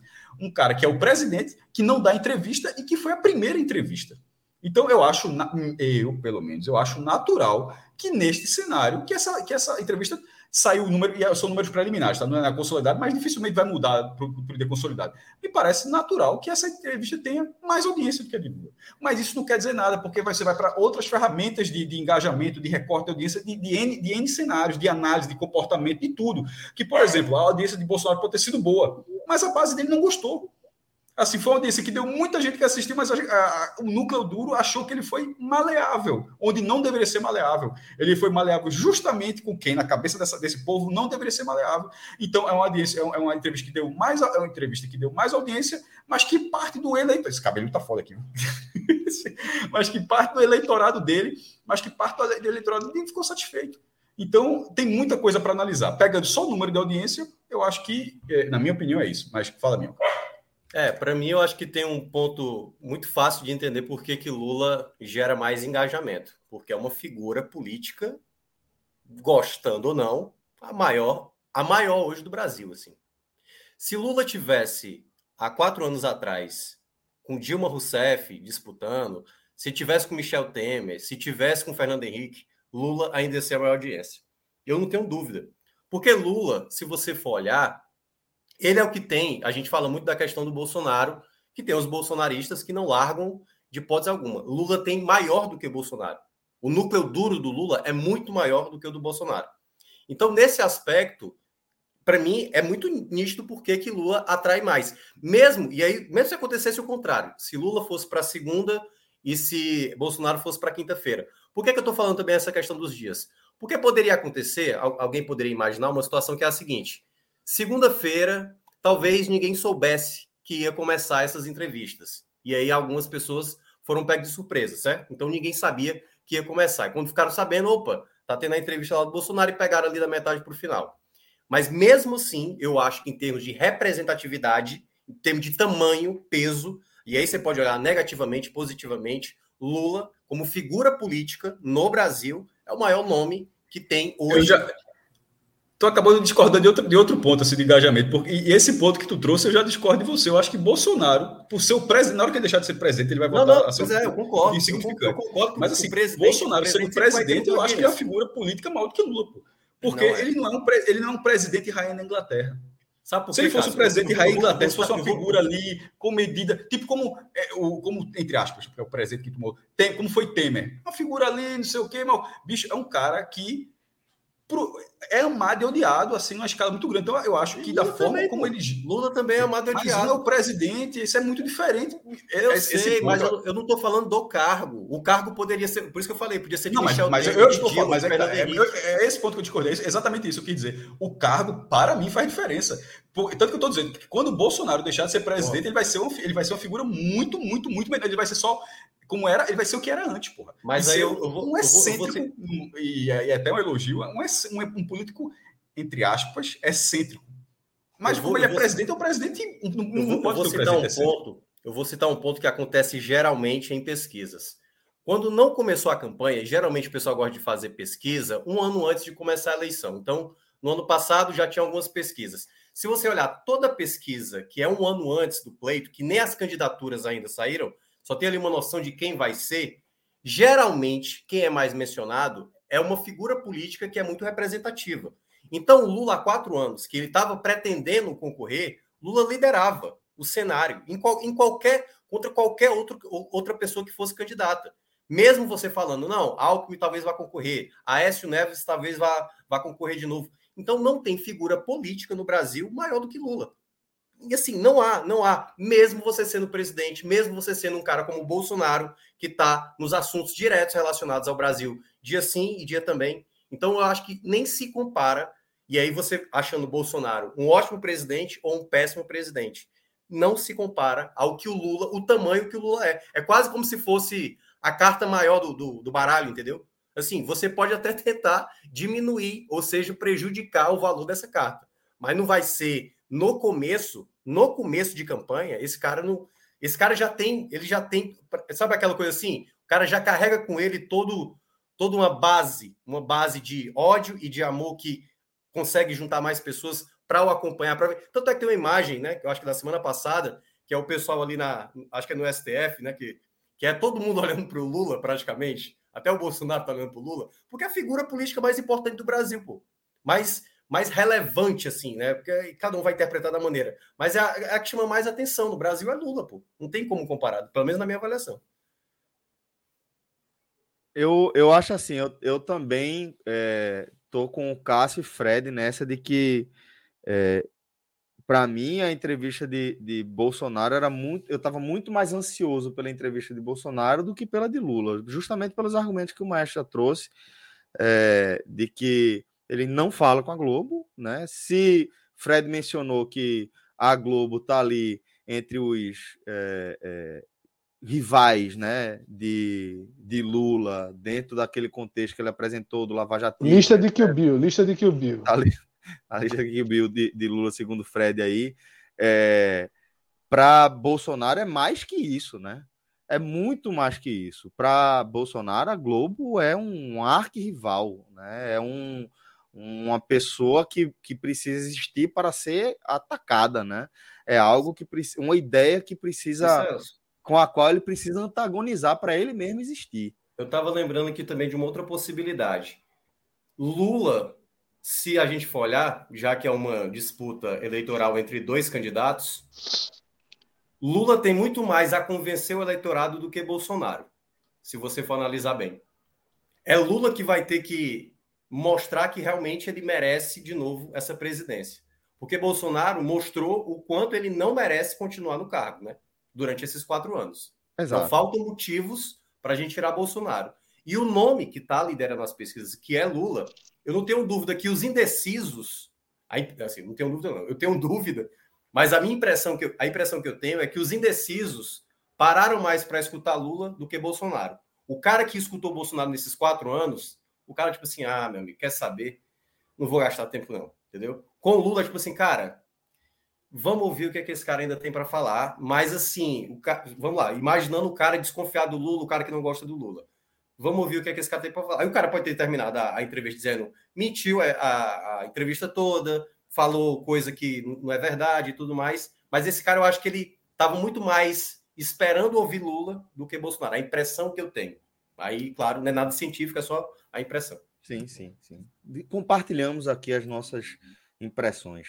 É, eu queria, dentro do, do da, da forma como a gente tem, tra tem, tem tratado aqui o nosso Agamenon Eleições, eu queria que vocês trouxessem também os destaques, né? Destaques positivos, negativos, que a gente viu é, dessa. Pódio, pódio. O pódio, o pódio, exatamente. O eu vou pódio. começar, mas deixa, eu vou passar para você. eu só queria fazer uma, uma claro. é, algo antes de passar para você, que, de dizer que eu particularmente acho que Lula é, respondeu as perguntas, ele não fugiu das perguntas, ele fugiu nas respostas dele, mas dentro de um conceito de é, é, quando me perguntarem sobre isso, eu vou por aqui, né? Eu acho que é, isso foi algo que ele soube fazer bem e eu destacaria como algo positivo o fato dele ter encarado todas as as perguntas e, de certa forma, ter passado pelas respostas, ainda que fosse a resposta que ele escolheu, mas a gente sabe que é exatamente isso que o político profissional vai fazer. Então, isso eu achei interessante. Eu achei interessante também a forma como ele trouxe a Haddad para. Perdão, ele trouxe Alckmin para vários pontos da, da entrevista, mesmo quando não era o centro da pergunta, né? Quando é, os apresentadores trouxeram o, o assunto Alckmin é, foi normalmente num aspecto de, ó, ele não é bem recebido pela militância do PT, ele tem sido vaiado tal, e ele respondeu ali naquela hora sobre é, Alckmin, dizendo que, falo brincando, né, dizendo que eu tô com inveja dele, tô com ciúme, porque ele está sendo super aplaudido e etc, tal, e é, comparo, eu queria trazer como esse destaque, porque eu comparo é, de certa forma, a carta que eu mencionei, né, na primeira eleição de Lula, aquele como se fosse aquele grande acordo, né, de Lula de dizer, ó, oh, velho, é o Lulinha Paz e Amor, essa versão que ele traz é, no vice ali em 2002, com, trazendo um cara do mercado, né, das, do, do mercado financeiro, é, dos maiores empresários do país, ele traz agora, é, em 2022, uma das um dos políticos mais identificados com a direita moderada,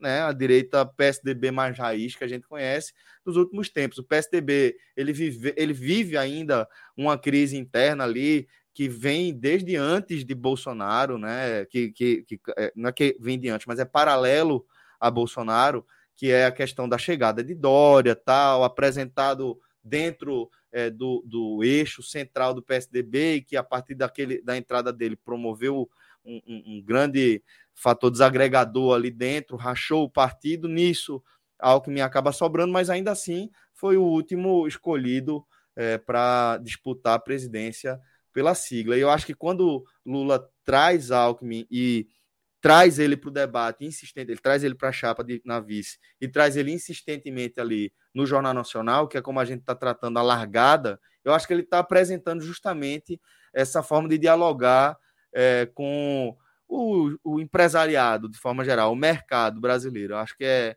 a atualização ali daquela carta que ele fez. Então, destacaria essas duas, é, esses dois aspectos. E aí, mas fica à vontade para seguir também com o que com o seu pódio. Eu acho que foi uma, uma entrevista de, uma, um, cenário todo um pouco homogênea. Pra, desde que tu falou pódio, foi falando aí, eu fui tentando puxar tipo, algum ter sido um destaque. É, quando eu vou falar mais sobre comportamento. Quando ele começou a ler, no começo, e aí leu lá Ministério, é, Ministério Público, é, Advocacia Geral da União, Procurador-Geral, tal, que ele foi, e ele foi lendo ali, daria a impressão e a Mioca até trouxe esse ponto, que poderia passar um pouco de despreparo. No fim das contas, assim, acabou não sendo, na minha opinião, porque ali era mais um, um grupo de entidades que ele queria se referir e não deixar passar nenhum em relação aqui na, na, na visão dele, foi um combate à corrupção do governo. Tirando esse ponto, acho que todos os outros pontos ele respondeu é, de forma civilizada, mas isso aí acho que não tinha, não tinha menor problema disso aí. E vai justamente o que falou lá no começo de ser encantador não de serpente, e indo, e indo para o conteúdo, eu acho que faltou um pouco falar de propostas. Eu não gosto muito dessa visão de quando depois da eleição tocar mais nas propostas. Eu acho que algumas coisas poderiam ser mais claras agora. É, a questão com o Alckmin, eu acho que foi bem, foi bem trabalhada. De vez em quando, acho que pode até dar, até dar uma freada para não parecer até caricato. Eu acho que tá, já está já tá quase ali no limite, com todo mundo meio que já aceitou Alckmin. É, é um ponto muito. Ele, ele, ele usou.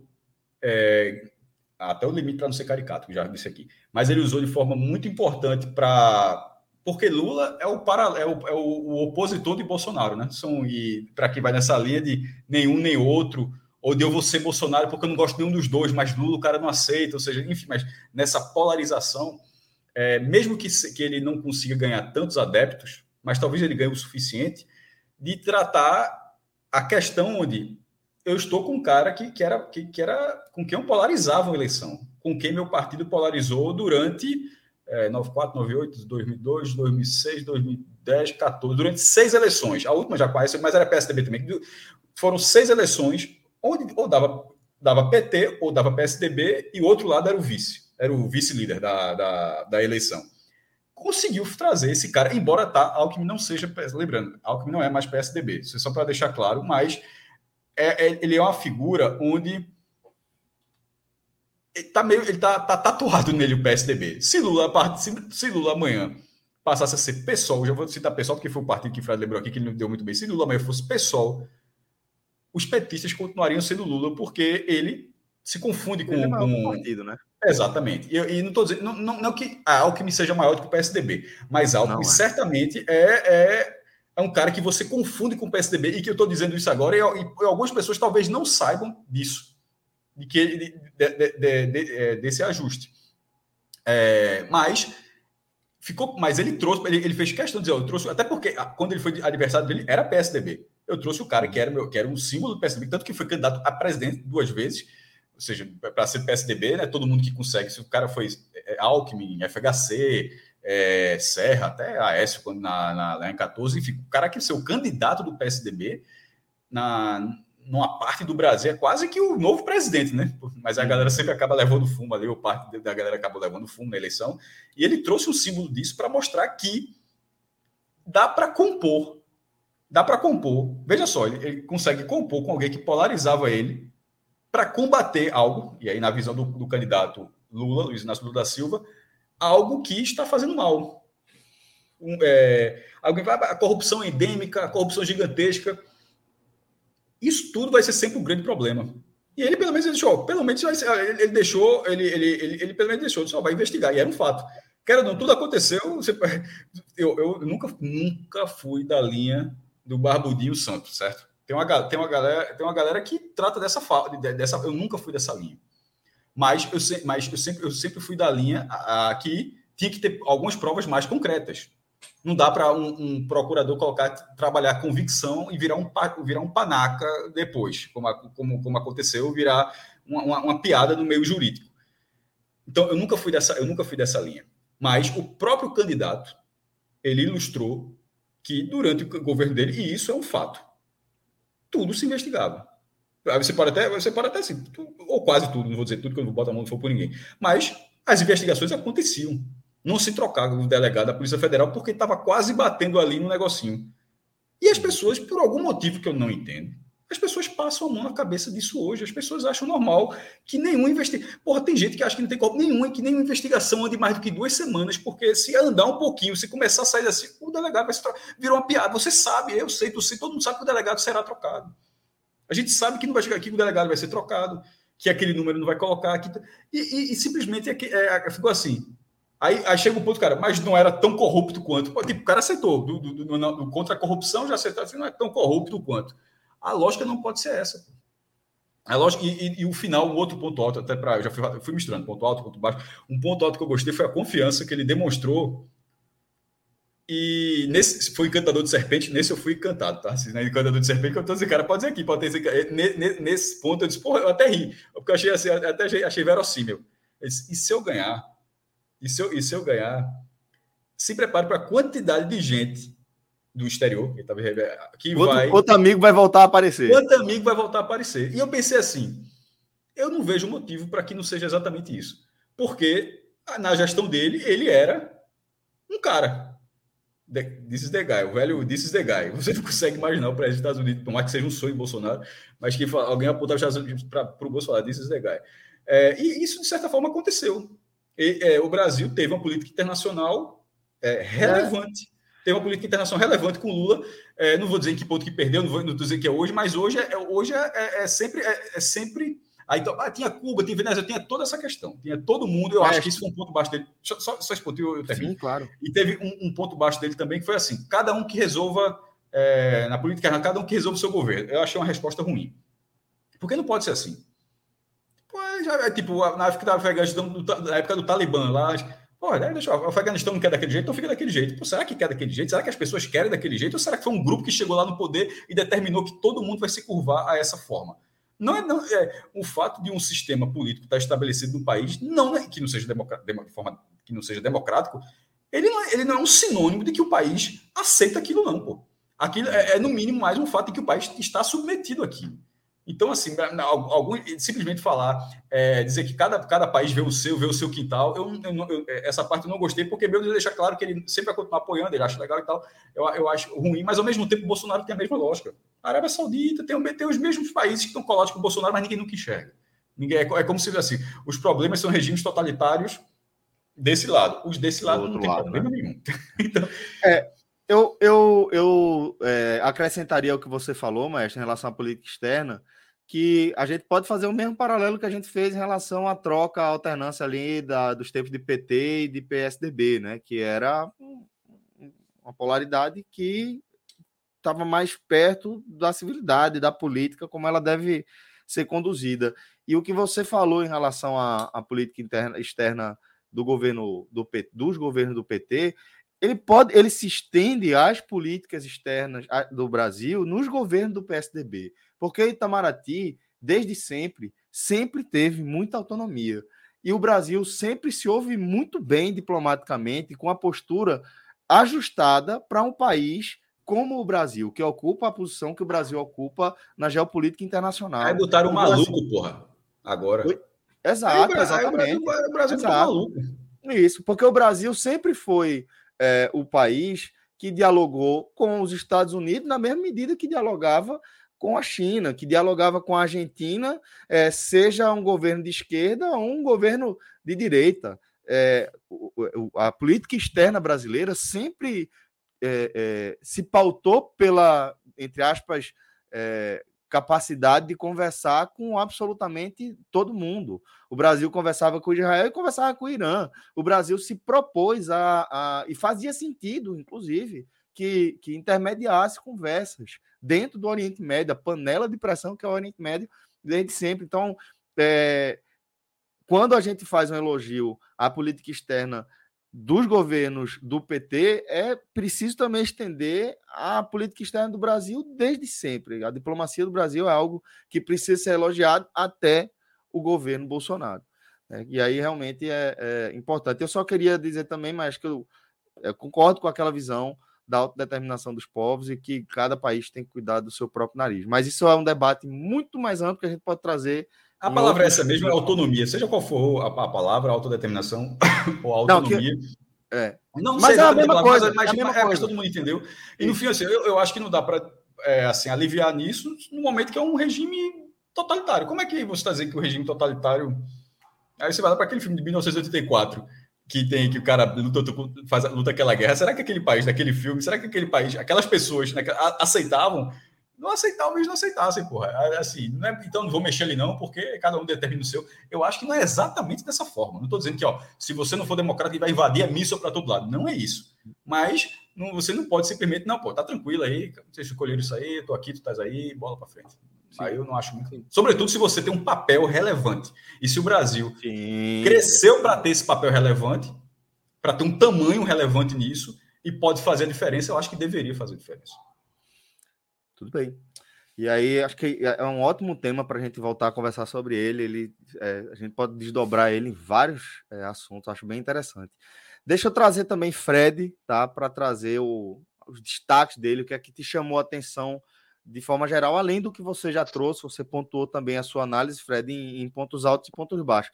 Mas se você quiser é, fazer mais alguma análise sobre qualquer aspecto, fica à vontade. Não, até porque eu não citei nenhum ponto baixo na minha visão pessoal, né? Eu citei só na visão da linha de ataque bolsonarista. É, na minha visão pessoal, o ponto, o melhor, melhor parte do, da entrevista de Lula foi a capacidade de falar, ou o esforço, pelo menos, para tentar falar for, fora da bolha. Né? E utilizar Alckmin como, como principal argumento. E o, mar, e o ápice desse momento, para mim, é quando ele está falando ali de, um pouco de, de, do acirramento de militância que ele já teve, que já viveu com esse, com, o PSDB, do nós contra eles. E ele fala aqui, porra, felizes éramos nós quando nossos os grandes problemas, a, quando a polaridade era PT e PSDB. Felizes éramos nós, né? E aí ele é o ponto alto, né? Porque realmente assim, é disso que a gente quer se livrar. Exatamente. E aí ele cita, e ele cita a frase de Paulo Freire, né? De vez em quando a gente precisa estar junto com os divergentes para vencer os antagônicos. Exatamente, e é esse o momento que a gente está, né? Inclusive, eu que sou um cara extremamente crítico de Lula, cogito votar em Lula por isso, porque você tem que estar ao lado do divergente para vencer o antagônico. Nos pontos negativos, tá? Eu achei que Lula, e aí o que me incomodou, né? Um é bem pessoal, acho que até ele não quis chegar nesse estágio do debate, que é a questão de comparar militância com torcida organizada. Tá? Eu já dei minha posição sobre o que é torcida organizada. Tá? Para mim, torcida organizada no Brasil é uma facção de violência gratuita. Tem como principal eixo a violência e não o futebol. E ele né, tentou minimizar questões da militância do PT comparando com torcida organizada. Eu acho infeliz a comparação, mas eu sei que nem todos enxergam organizadas como eu enxergo. Mas esse é um assunto mais do que debatido na história do podcast. E eu acho que, assim, organizadas para mim são sinônimos direto de violência. Eu não sei se foi isso que ele quis dizer, acho que não. Acho que ele quis dizer que organizada né, confunde paixão e excesso e parte para briga. Torcida, e tipo. não torcida organizada, né? Não, mas ele citou. É, não, não é torcida, porque. Não, torcida, que, o sentido que você. É, porque, é, mas é porque depois ele separou, né? Ele falou, uhum. tem, não, é, não é como a torcida de verdade. Tipo, ele ficou no meio do caminho. Eu achei uma comparação infeliz, desconectada da realidade, até porque o PT, Gleisi Hoffmann, tem postagens em defesa das organizadas. Inclusive defendendo que as organizadas participassem da construção do calendário do, do Campeonato Brasileiro. Então, isso tem um pouco aí também de, de, uma, de uma questão do partido.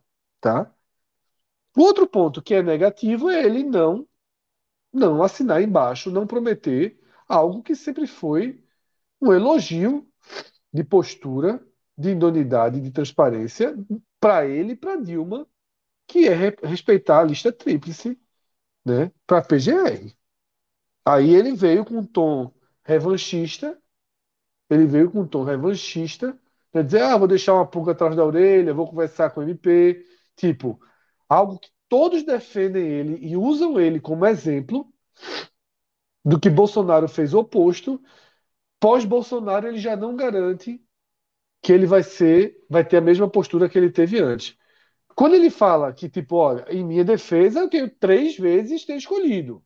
Importante ele, ter, ele dizer isso, mas foi perguntado e insistido se ele daria a palavra dele e ele preferiu é, não dar. Quando, quando ele falou isso, foi justamente quando o Renato insistiu, né? Renato falou: não, mas vamos falar, é uma coisa tão é. importante, como você está falando. Vamos, vamos dizer aqui, vamos se abrir. Aí ele falou: veja, Renata, em defesa eu tenho o meu passado. O que eu fiz é. nos últimos três, das últimas três eu, Vamos considerar que ele, que ele mantenha isso. É, eu, eu acho uma estratégia. Eu, eu tô concordo com o Fred. Eu acho uma estratégia. Porque se ele não fizer, eu acho que ele vai merecer crítica, tá? Porque vai, sem necessidade, claro. vai merecer crítica. É. Então vamos considerar que ele mantenha a lista tríplice, certo? Vamos considerar esse ponto. Considerando esse ponto, eu, tô, eu achei uma estratégia muito burra. De Perigosa não dizer mínimo, que. Né? Assim, Perigosa. De, de, de, não, tá, tá na assim, listinha do Kill Bill. então, o Ministério Público está na listinha do Kill Bill. Eu não tô, eu não, eu não tô conseguindo, mas eu não estou conseguindo enxergar é, o ganho. É, na, na, Ministério Público é uma entidade, Fred, mas assim, com eleitorado, eu não estou conseguindo entregar, achar que com eleitorado, e isso pode ser algo positivo. Então, assim, eu estou. Veja só, se ele não colocar da lista tríplice, fizer como Bolsonaro fez, pegar um, um advogado pra, particular assim, vai ser criticado uhum. supostamente particular, vai ser criticado. Mas se ele, se ele fizer o que da forma como foi antes, depois de ter deixado no ar, por que, que deixou no ar? Eu, eu, eu, é uma estratégia que eu não eu tenho, eu tenho só uma possível justificativa para ela e eu não concordo, não vou tô dizendo aqui que eu concordo com ela, tá? Eu, como eu disse, o que eu acho disso aí é que eu acho que é no mínimo perigoso você é, brincar dessa forma, tá?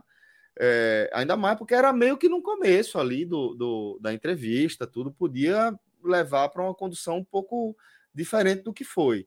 Quando o Renato insistiu, acho que ele foi bem, ele escalonou, escalonou bem para onde ele, de onde ele tinha, considerando de onde ele tinha partido. Mas, como eu disse, como um todo, acho perigosa.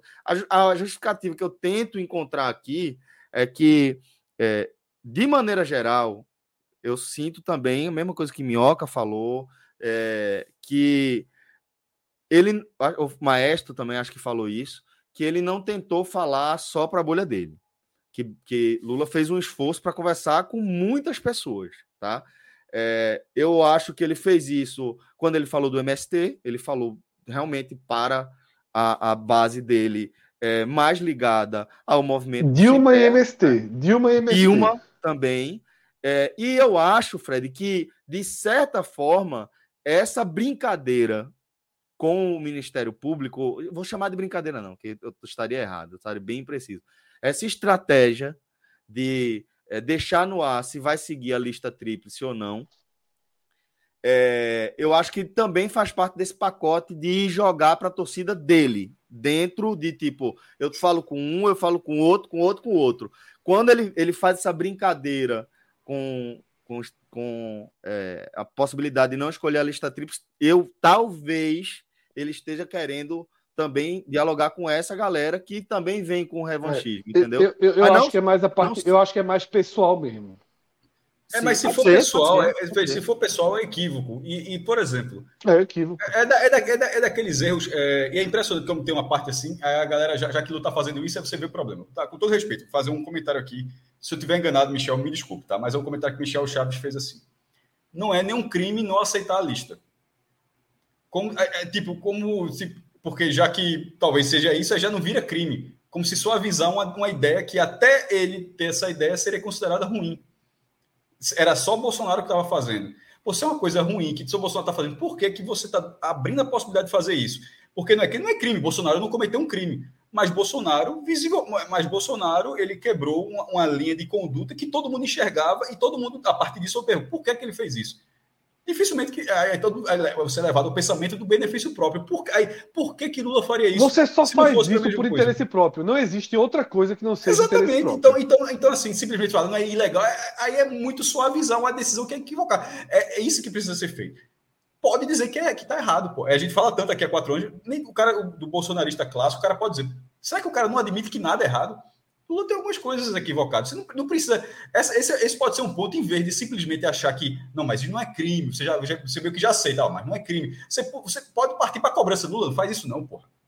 Porra, tu já foi presente duas vezes, não, não, não, faz, não faz isso, não. Seja, seja exatamente como você era, porque nesse ponto ninguém tem uma vírgula para falar de você. Então, em, em vez de sua, não, mas não é crime, não sei o quê, você começa assim a meio que aceitar, sabendo que não era o, o, o ideal a ser feito. Boa. Minhoca, agora queria também que você trouxesse os seus destaques gerais, o que você quiser falar aí dentro dessa escalonamento que a gente está fazendo. É, assim, no meu ponto, né, como eu estava dizendo, para mim foi uma, uma entrevista ok, assim, na, nada, assim, do que eu poderia esperar de um Lula diferente, eu não vi, entendeu? Para mim é o Lula, o Lula, e eu diria até que é o Lula muito 2007, 2010, sabe?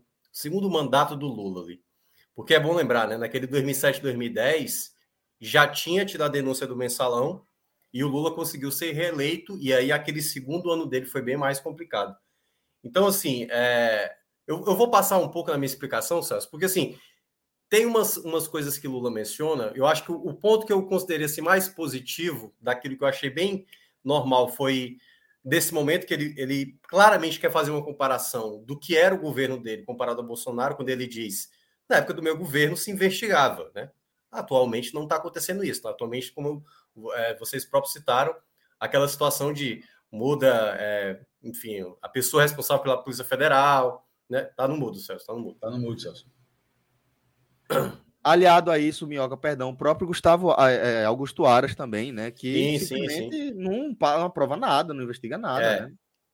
Mas, e aí daqui a pouco eu vou fazer a crítica desse ponto positivo também que, que eu considerei. E o lado negativo também, como já foi mencionado, essa questão dele é, não falar de, de maneira clara o que é que ele pretende. Então, me parece, sabe, Celso, que Lula não veio para fazer uma modificação. O que o Lula quer, na verdade, é voltar àquele jogo político de antes. E aquele jogo político de antes, que aí eu acho que é o grande problema de Lula, nessa avaliação toda que ele entra de novo, de novo nessa campanha, como se voltar antes. Caramba, o Fred está desintegrando ali. é, Thanos apertou o dedo e o Fred indo embora. É, então, assim, eu acho que, que, que Lula meio que está querendo voltar ao que era há quatro anos. Claro, não era com ele, né? Era com Dilma. Mas vamos lá, sendo mais bondoso, há 12 anos atrás, naquele período dele, porque, quer ou não, quer ou não, ele, faz, ele é o principal líder de um partido que esteve envolvido em muita corrupção, entendeu? Então ele tem, ele tem que ter uma autocrítica, até mesmo quando ele fala essa frase que o Cássio mencionou de vai ter muito amigo voltando a falar, vai ter muito cara voltando querer ser amigo de novo. Isso, isso me entristece de uma certa maneira, porque eu acho que vai ser muito daquela velha política de antes, ao mesmo tempo. E aí para arrematar, mas só nesse ponto, ele falou, ele falou, se referindo pelo menos para mim, era, era um presidente, tá? eram figuras internacionais, não era falando, dono de preteira, dono de. Assim, não, não, não. Para mim, eu considerei geral, Cássio. Eu acho que a. Mas, mas, é, mas é isso que eu estou tentando dizer. Veja, veja só. Beleza, tem até o direito de considerar geral. Mas, para ser justo, assim, ele foi muito específico nesse ponto, Minhoca. Assim, é, você pode até considerar geral, mas ele, ele foi muito específico nesse ponto. Eu, eu não acho que ele abriu margem para ser uma interpretação geral. Ali era falando muito especificamente da política externa do Brasil. Assim, não era, ele não era, tipo, é, repito, você pode até pensar isso, mas eu não acho muito. É, é porque. não, tudo bem. Eu, isso aí tudo bem, pode até ser.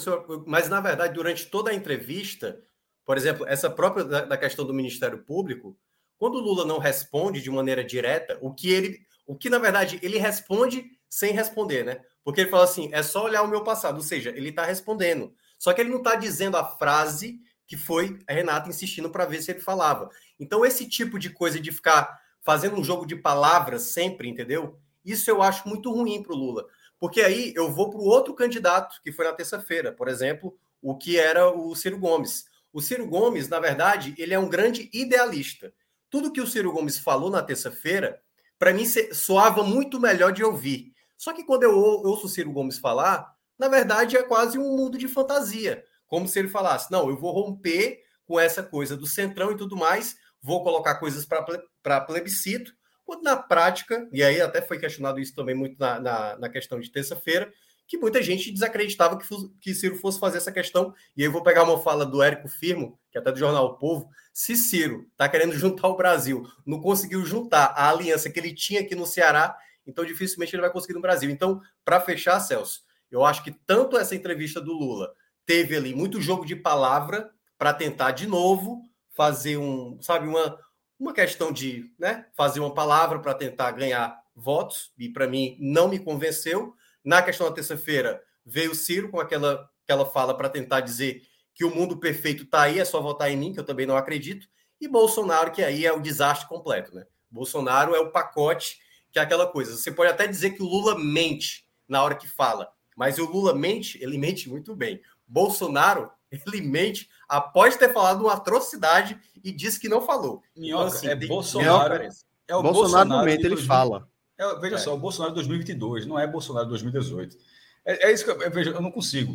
O chat está animado hoje, tá? Fala aqui rapidamente do, do, do chat. Tô nem usando o chat, maestro. Eu tô aqui ah. na tela cheia, só a gente. É, eu tô, o, chat, o chat tá muito animado. Tem a galera que vai votar 17, 17. Sempre importante lembrar. A galera vai votar 17, a galera vai votar 13, a galera vai votar 12, tem gente que vai votar nulo, branco, tem gente de todo tipo aí. É, mas a, a, questão é assim: primeiro, para falar para uma, uma, uma, galera que tá puta com a gente, pô, os caras não é Bolsonaro, não sei o quê. Veja só, tem que malhar futebol. Veja só, esse programa não é de futebol, pô. Tu tá assim, não sei se tu tá aqui há uma hora e meia esperando que o futebol vai começar. O futebol não vai começar. O gol, quando, é, porque eu não sei o que o cara quer. Esse, o, por que, que o cara tá aqui? Eu fiquei até curioso. esse programa é o H-Menon. O H-Menon é um programa de não tem futebol. Então, se o cara tá nesse programa esperando futebol, já tá errado. É, segundo, se o cara tá passando raiva uma hora e meia, ele tá errado demais. Tem um cara que eu não vou dizer o nome aqui, que tá aqui, que o cara tá revoltado no nível que eu, eu tô quase, bicho é meia-noite, velho. Tá assim, eu tô pela foto do cara, eu acho que o cara é casado, então, pô, vai, pô, sei lá, meu irmão, vai conversar. É, mas assim, eu não faço a menor ideia. O cara está alimentando uma raiva, um ódio. Isso aqui, resumindo, é um programa de, de quatro. Vou até colocar. Vou colocar quatro pessoas que não gostam de Bolsonaro. Que é anti-Bolsonaro pelos quatro. Minhoca já confirmou. São, são quatro pessoas. Não são Acho quatro lulistas. desde segunda-feira. Mas é, não são quatro lulistas.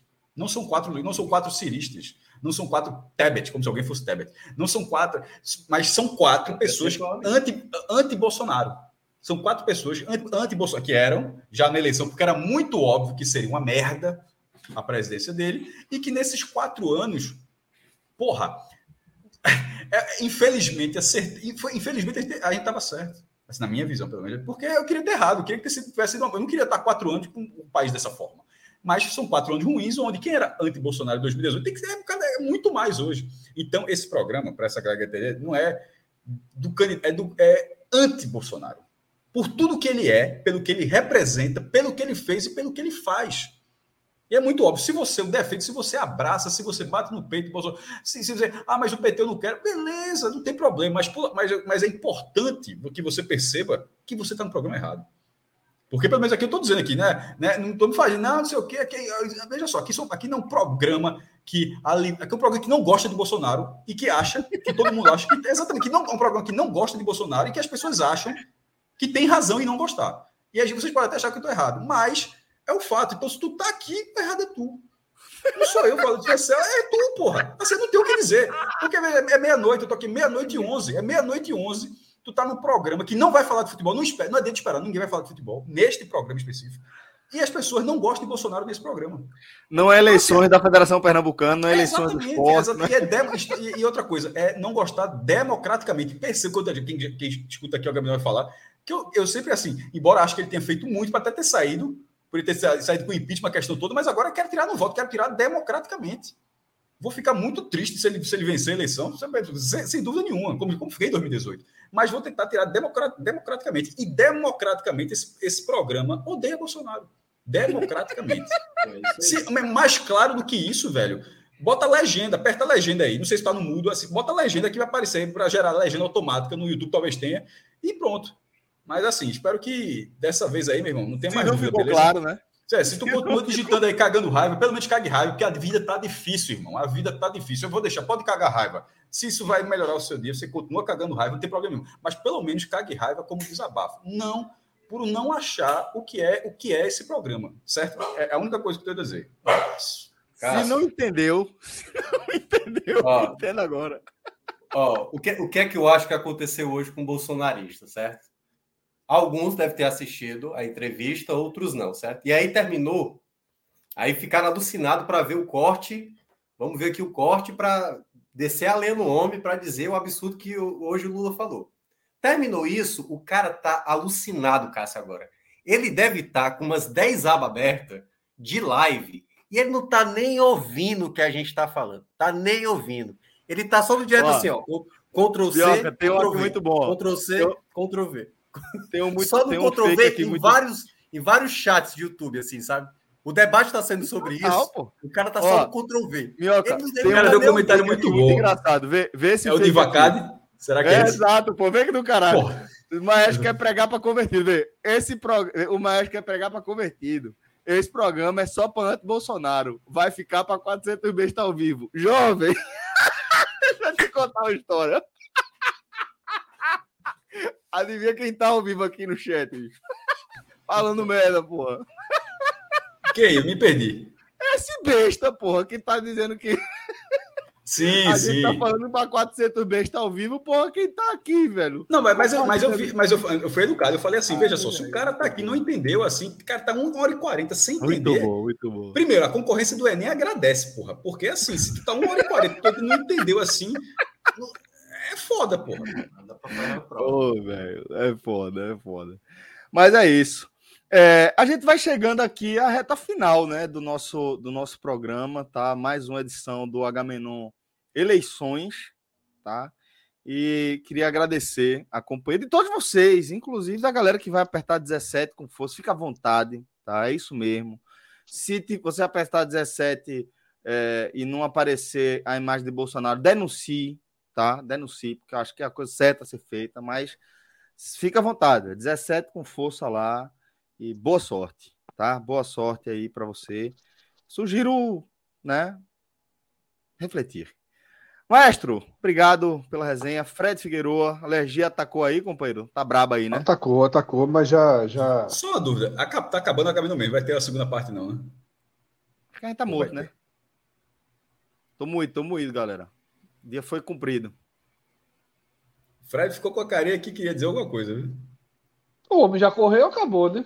Não, você é doido, bicho. Tá doido. Eu, eu tu aguenta, sete tu aguenta... da noite, vocês sabem onde eu tava. 15 minutos. Aguenta não? Fica à vontade. Não, 15 minutos ou, ou vai ou racha. É, é... Demora não. Eu abro o programa, eu abro o programa e a gente e vocês seguem aí. Eu tô mais sério mesmo. Semana que vem, semana que vem, semana que vem é, tem o, o, o, a gente começa a analisar também pesquisas, né? Tem debate no domingo, não sei se Lula vai, se Bolsonaro vai, se a Band vai, vai sustentar. Eu vi, eu vi um, uma matéria dizendo que pela, pela campanha de Bolsonaro, na, campanha, na visão da campanha de Bolsonaro, os dois vão. Mas porque disse que Lula, depois desse, dessa, dessa entrevista, ganhou confiança para ir, e aí Bolsonaro teria que ir, se Lula fosse. Mas é uma grande dúvida. Acho que a gente se, só vai... se acontecer, o sorteio da, o, é, o do, é o da Band, é? é o da Band, domingo. É. Eles, eles estão lado a lado, porque é sorteado lado a, lado, a, é. a, localização. É, São seis candidatos, tem mais dois. A 1% toda do lado esquerdo e do lado direito, se eu não me engano. Aí tá é, B17, o Barba e Cirão da Massa. Na... Eita, beleza. Eita, bagaceira. Agora não sei, a gente não sabe se eles, se eles vão, né? É. Mas aí tem pesquisas para a gente analisar, sozinho, né? né? A própria é, Bahia gente... teve uma. A própria Bahia tem pesquisas bem, bem controversas para a gente debater semana que vem. Exato, exatamente. Mas assim, ó, se, se eu acho que se for para o debate, é mais fácil ir no primeiro do que nos próximos. Porque eu acho que isso aconteceu, né, da outra vez. Claro, teve a questão lá da facada e tudo mais, mas ele chegou a aparecer dos primeiros debates, depois ele viu que para ele era confortável não ir. E aí acabou não ir também. Ah, porra, não, eu não li os superchats, velho. Tá faltando isso aqui para fechar o programa, porque, como eu disse. O professor, tava... professor tá puto contigo, viu? O professor tá brabo. Meu amigo, o, eu, tá vendo? O, prof, o professor, se tropeçar, cai para a direita, viu? tropeçar? tropeçar, ele cai para a extrema direita, porra. É, é doido, cai, bate na parede, professor, se cair assim. Cuidado aí, professor. Tá pendente. Tá, tá muito errado. Aí. Vamos ver, vamos ver o que o professor escreveu aí. O professor tá puto lá. Tá, tá, tá arretado. Russo. Primeiro começou com russo. Aqui. Russo? De um a um, é russo. Poxa, achei que era dinheiro russo, pô russo. Enquanto esse país continuar confiando seu voto em bandidos como Lula e Bolsonaro, continuaremos a rastejar na lama. Minhoca para presidente, OnlyFans. Esse, esse russo Minhoca para presidente eu concordo, viu? Minhoca para presidente eu concordo. Only, OnlyFans também, a gente pra caralho como eu, não. É a pau. Aliás, Pronto, o cara agora... que quer ser presidente do Brasil tá querendo se fuder muito na vida, viu? Não, isso ah, eu, vou de, eu vou deixar do professor por último aqui, que eu vou ler em sequência do professor, em tempo real aqui. Vamos lá, não vou nem ler antes. Vou aqui, porque só vi que tem, são várias. Agora, tá, sobre o que o Russo falou. O professor soltou é dinheiro que ele nunca soltou na vida dele, viu? Tava querendo tá dizendo que é... o ódio, o ódio que move. É um fake, viu? O ódio tá move. É o... Bom saber, do... bom saber. Sobre o que o Russo falou, sobre o que o Russo falou, né? Sem entrar nessa questão de bandidos ou não, eu, eu quem acompanha, assim, eu esperei muito que a gente pudesse ter outros nomes na mesa, mas o Brasil ainda não, não, não consegue. Assim, aí, aí é aquela da... lógica assim, que a gente precisa falar, né? Todo mundo esperou, pô. Todo mundo, é, eu também esperei. Eu só, o Brasil eu é. enxerguei bem antes que não ia aparecer. A, po, a, a, a é polaridade, é a polaridade é muito, muito grande, né? Então, assim, é, vai ficar talvez mais alguns anos, tá? É. Talvez mais alguns anos. Não, não acho que acabe agora, não. Eu acho que possivelmente na próxima eleição Lula, né, ao que tudo indica, vai enfrentar alguém muito ligado ao bolsonarismo. Sim, certamente o bolsonarismo não acaba é, com o fim dessa eleição, independentemente nem com, fim, nem com o fim dos bolsonaros. Acho que é. É, chegou aí para ficar. Vamos lá. André Luiz Araújo. E ainda deu espaço para os bolsonaristas, porque tirou o peso das costas do orçamento secreto de Bolsonaro. Ah, eu não sei exatamente do que foi, qual foi o tema aqui. Eu não acho que ele. Eu, assim, ele, falou, ele trouxe o orçamento secreto para trazer para a pauta, mas eu não acho que ele tirou. É, é porque ele colocou mas, muita culpa na, no, no, Congresso. No, né? no, Congresso. Mas, e, e tá achando Bolsonaro quase como um bobo da corte nessa história, né? Como não precisa pedir dinheiro a ele. Basta... Ele não aprova orçamento, né? não, ele disse que ministro vai pedir dinheiro a Lira em vez de pedir dinheiro a Bolsonaro. Eu acho que foi exatamente assim que ele falou. É, tem uma é... frase deles assim: Bolsonaro não manda em nada tal. Aí algumas pessoas podem achar que ele isentou Bolsonaro, mas não era isso que ele quis chegar, não. Aí, cadê que mais? Que mais? Aqui. Alessandro Benjamin. Aqui. Falando em comparação, tratando de cuidado com o povo, a memória afetiva com o legado dos governos Lula conseguiu ser bem resgatada nessa sabatina? Eu, como, Alessandro, veja, como eu falei, eu acho que, que a, a, impressão que eu tive da entrevista de Lula é que ele tentou conversar com públicos diferentes, com eleitores de espectros diferentes, né?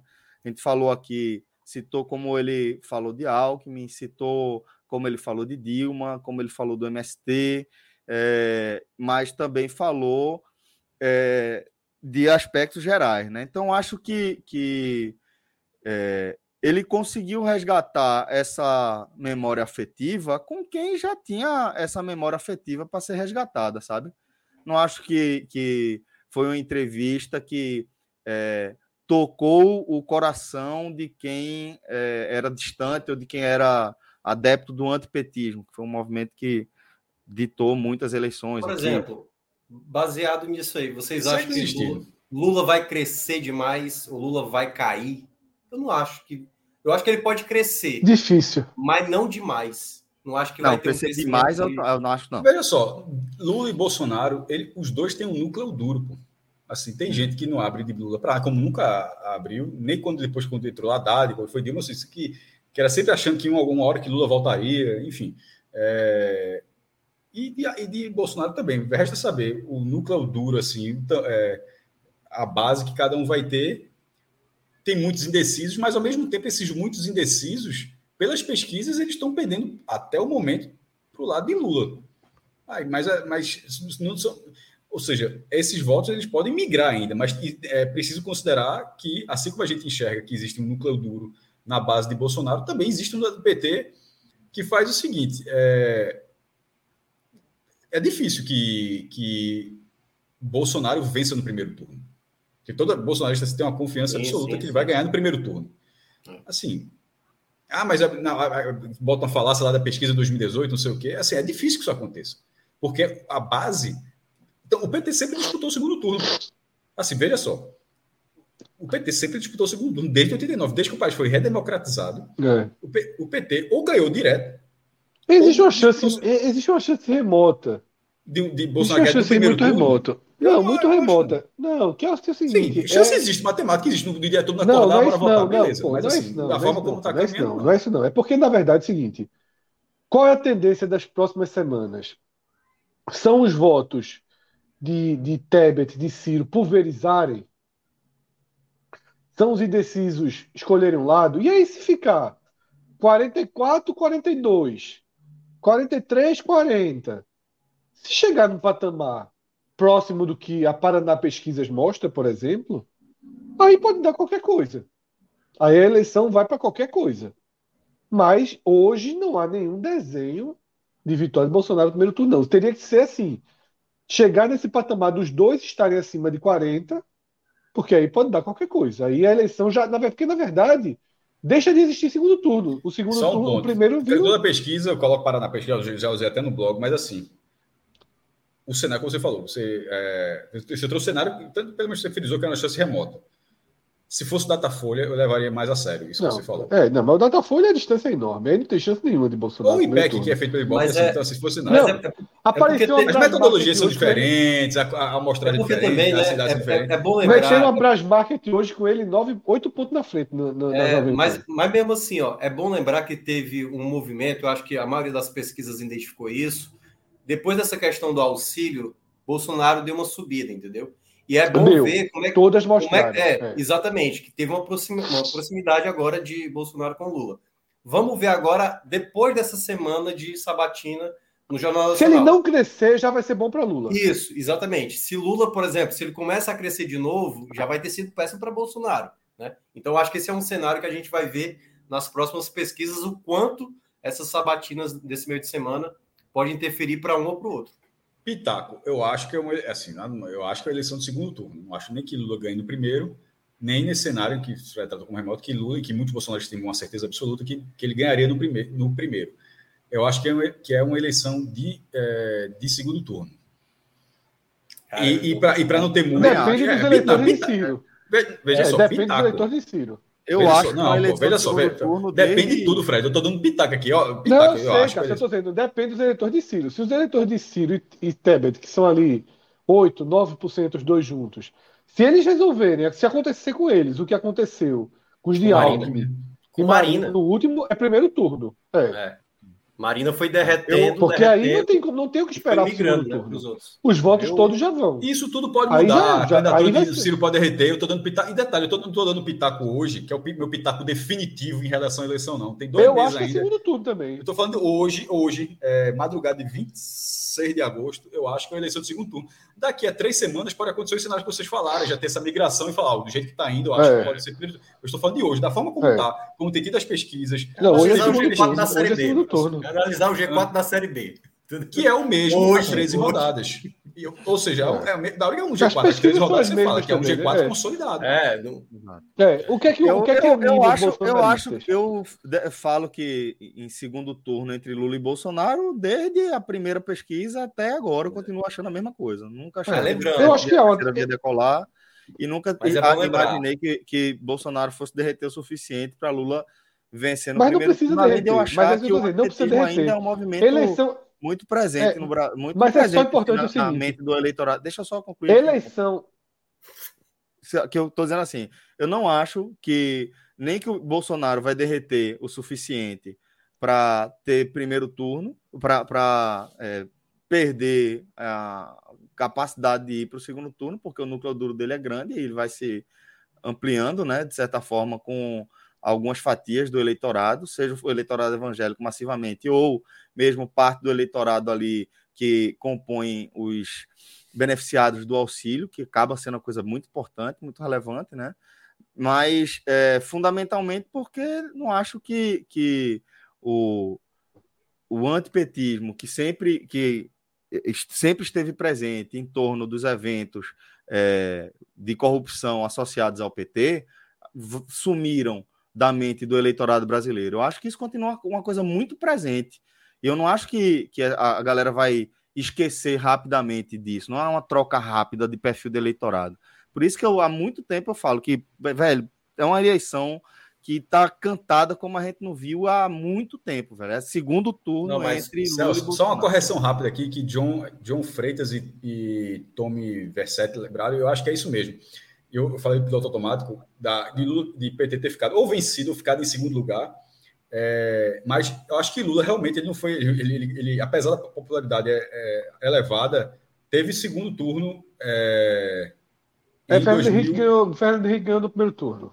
não, mas PT, com o PT segundo lugar. Com o PT ficando em segundo, segundo lugar. lugar. É. E, e, e, e, o PT ele, ele, ele, ele vence com folga, mas tendo o segundo turno, mesmo com a, com a taxa de, de aprovação que, que o PT tinha. E a diferença que eu estava querendo dizer é que, na verdade, porque o partido de Collor era outro. O PSDB é que nunca ele já tinha ficado de fora dos dois primeiros lugares. E o, e o PT ele sempre foi o primeiro ou segundo lugar o segundo, até é. hoje. E o PSDB tinha sido assim de 94 até 2014. Não foi em 89 e não foi que eu não lembro nem o partido. 2018. E, e, o que eu queria completar é, do não, mas, é o seguinte. Fred, rapidinho, a, é, e aí tu já pode complementar no, no, que tu vai falar. A partir de amanhã começa propaganda política, né? Rádio, é. jornal, enfim. E aí vai ter o outro elemento que é os ataques, os direitos de resposta, os debates. Então, o jogo para valer começa a partir dessa sexta-feira. Então, aí eu é acho que o jogo para valer começou segunda, com essas entrevistas. Mas eu concordo é, não, que amanhã é, tem... dizendo é. assim, agora a gente vai ter um tempo de TV, um ataque... E debate, e o foda, e o foda, Minhoca, é que debate pode perder enormemente o peso, né? Porque... Sim, não, pode nem ter. Pode nem é, ter. Isso eu, é isso que eu tô dizendo. É. Tipo, se Bolsonaro correr... Eu acho absurdo não ter, mas pode não ter. Eu acho que, eu acho que devia ser obrigado, de certa forma. Certo? Mas... É. Não sei como, como seria possível. Eu acho que se não for, não foi, velho. Faz ser eles. É, eu acho é. que a banda vai fazer. Mas aí, eu acho que a banda vai tipo, fazer. Não, mas o que eu tô dizendo é assim: aí você imagine você analisar um debate ou é, três, quatro é. debates que não teve nem Lula nem Bolsonaro, nenhum deles. Não, ainda eu acho que só quem faz é a banda pela tradição. Pequeno, né? É. É. Ó, o companheiro Iago diz aqui que o partido de Lola de, de, de, de, Lula, de, de Collor era PRN. PRN, né? PRN pô, isso. É o atual oh, Agir, que, falou. que já foi PTC. só Pelo amor de Deus. só para completar o que Celso falou, é, é, a, a, a, explanação de Celso sobre não ter primeiro turno, ela parte do, do ponto de, de não da, de uma visão de primeiro turno em que Lula abriria uma super vantagem contra Bolsonaro. Isso realmente não há como acontecer. Eu só estou destacando que há um risco, porque existe sim alguns casos de eleições duríssimas decididas no primeiro turno. Duríssimas, eleições por quatro pontos. Uhum. Decididas no primeiro turno. Desde que, que o terceiro. e tantos por cento, né? Tá, é, desde que forma... o terceiro lugar inexista. Se o terceiro lugar ainda existir, o segundo turno vem para o primeiro. E aí pode ser três pontos, quatro pontos. Eu já vi, eu não vou lembrar agora, mas eu já vi alguns casos de, de, um cálculo, de eleições. Um para definir assim que é brancos e nulos, do é. eleitorado que foi votar. Digamos que 15% branco e nulo. É, vamos lá, 10%. Então, a partir desse momento, 46% ou 45,01%, 0,01%, já se torna é, vencedor do primeiro turno. Porque os 45%, é. seriam os 90%, seria a metade, né? Então, se você é. consegue. Então, assim, essa chance existe sim. Essa chance existe. Ele pode ter o primeiro turno com, com quatro pontos de diferença. Como o Minhoca falou aí, Lula 45, Bolsonaro 41 é primeiro turno. É, e se 10% de brancos e nulo, aí Lula ganha é. o primeiro uhum. Não é, não, não, é um, não é um desenho absurdo, não. Não é um desenho não, absurdo. Absurdo não, não, não, absurdo não. Mas eu tô dizendo, eu continuo não achando que vai acontecer. É, é o, o, o que eu quis falar aqui, ó, minha perspectiva é, vai. É, depende vai de ter. Ciro. Quem vai decidir são os eleitores de Ciro. Se vão para Lula ou se seguem com Ciro. Seguindo aqui a leitura dos superchats, o último antes da, da, trend, da trend que a gente vai fazer aqui do, do, do superchat do professor. Estão dizendo que é um professor fake, viu? E tem esse cabimento, que essa hora da é. manhã é 5 da manhã, o professor tá dormindo, porra. O Forte não ganhou. Para ser justo, eu acho que é uma chance muito, muito grande do professor tá arriado. É, veja só. É, o professor tá, tá inocente. E, ó, e tá tipo, pagando em reais, pô. É, tá é fake. É ah, fake, é, é fake. Eu não vou ler, não. Viu? E esse Ilan Rodrigues também? E esse de... Não, Ilan, Ilan Rodrigues eu Não, esse aí tá dizendo. Ele, tá, ele falou o seguinte, sobre aquela frase da soberania. Zirpoli, cada, é, Zirpoli, cada um cuida do seu quintal, se refere a soberania nacional. E Cássio já já já é, abordei esse tema. Eu acho que tem, tem um limite para ser a soberania nacional. Não pode ser um povo um povo ser esquartejado, não, mas pô, mas exatamente. Ali, é. não, soberania Óbvio nacional não dá, não faz o menor sentido essa, essa, essa lógica. Certo. Isso. É... Sim, e aí? A gente vai ler aqui do professor Fake. Fake, fake, fake, fake, fake. Deixa eu Diz que é Aníbal Bruno o nome. É da professor de Aníbal Bruno. É um nome bom. Eu, isso eu não tinha notado. Aí, aí passou gato por lebre eu não notei. Isso é um, isso é um bom gato por lebre de dominó. Porque se bom, tem escrito Aníbal Bruno, eu não, eu, eu não notei que tinha. Aníbal Aliás, eu descobri essa semana Pô, que o professor, tem... o professor ia, ia apanhar de graça agora, viu? Vou até desacelerar as críticas, posto que é um fake. Eu tava pronto para rebater a Vera. Vê que merda, velho. Eu descobri tá essa pronto, semana pronto. que Viu, Vai Celso? Eu descobri essa semana que tem ler. triminó. Já ouviu falar em triminó? Esse aí é Aníbal Monteiro, viu? Aí, ó. É fake, é fake, ó. Acordou, professor. Acordaram. Acordaram, professor. o professor tá com Todo menino pra dormir, levando lapada. Professor, quando a gente faz as coisas certinho, professor, dá certo. Ou, ou, Deus, Deus enxerga, né, professor? Tá vendo aí? Quer dizer que o professor estava inocente mesmo na história. Total. É, diz, o professor, é fake, só para constar. Bota, bota, bota, bota, a mensagem equivocada. Pô, professor, não, agora, vem mais. agora eu vou botar, mas aí o cara vai botar de outra forma. Porque, veja, outra forma. sendo professor, ia conversar, ia falar com o professor, veja, tu tá falando merda por conta disso, disso, disso e disso. Agora eu vou só falar que tá falando merda. Vamos lá, cadê a mensagem? Professor, vamos lá, começa aqui. Porra, veja só, Aníbal. Bruno. Assim, caí, caí nesse gato. o que acham das declarações de Lula de regulamentar ela? Vocês acham tudo bem votar em populista? Nem Lula, nem Bolsonaro nulo. Próximo. Sinceramente, eu não consigo votar em ladrão. Ambos os favoritos são e não há discussão. Vocês parecem relevar totalmente isso. Existem 12 relevar. candidatos. Isso aí, isso aí é o que a gente. Existem 12 candidatos. A gente, é. a gente dizia isso em 2018, cansou de falar. Isso. Eu, professor, sinceramente, a, a, a, professor a turma achou estranho. A turma achou estranho que o professor deu muito dinheiro. É. Aí, foi aí que, foi aí que o fake caiu. Professor, professor, de, do, professor de um eurinho. pro mensalão, puta que é pariu. É real, né? Eu não sei qual foi o pano que eu passei para mensalão aqui, viu? E sem contar Na que esse professor de Bruno estava passando real, o professor nem pode passar real. Eu disse, é, eu disse aí, ou então caiu de vez, né? Ou então caiu de vez, aquele esquema Lisboa. É, Rio Doce ali. Aí botou é, aqui, faz uma enquete aí, Lula, Bolsonaro e Lula, pra gente ver, porque aqui vai funcionar. Aníbal, então, Bruno, joga real, joga real, Bruno. Tu vai votar tu tá... 17 a Peraí, peraí, peraí, peraí, peraí. peraí. Aníbal, Aníbal, Aníbal. Tu tá Bruno. dentro ou fora? A melhor pergunta é essa. tá dentro ou fora? A gente tem um não, público que não existe mais, né? Não existe mais, né? Não existe o quê? Vai existir para sempre. O professor Aníbal Bruno. Por que Celso passa tanto pano para o mensalão? Custa admitir que os dois são bandidos e tem 12 candidatos? E aqui, que... 2018, 20% de nulo spoiler para 2022, pelo menos 40%. Meu irmão, com a quantidade de dinheiro que esse cara colocou, Fred, eu acho que ele tá fora, mas vai ficar dentro em Tá breve. fora.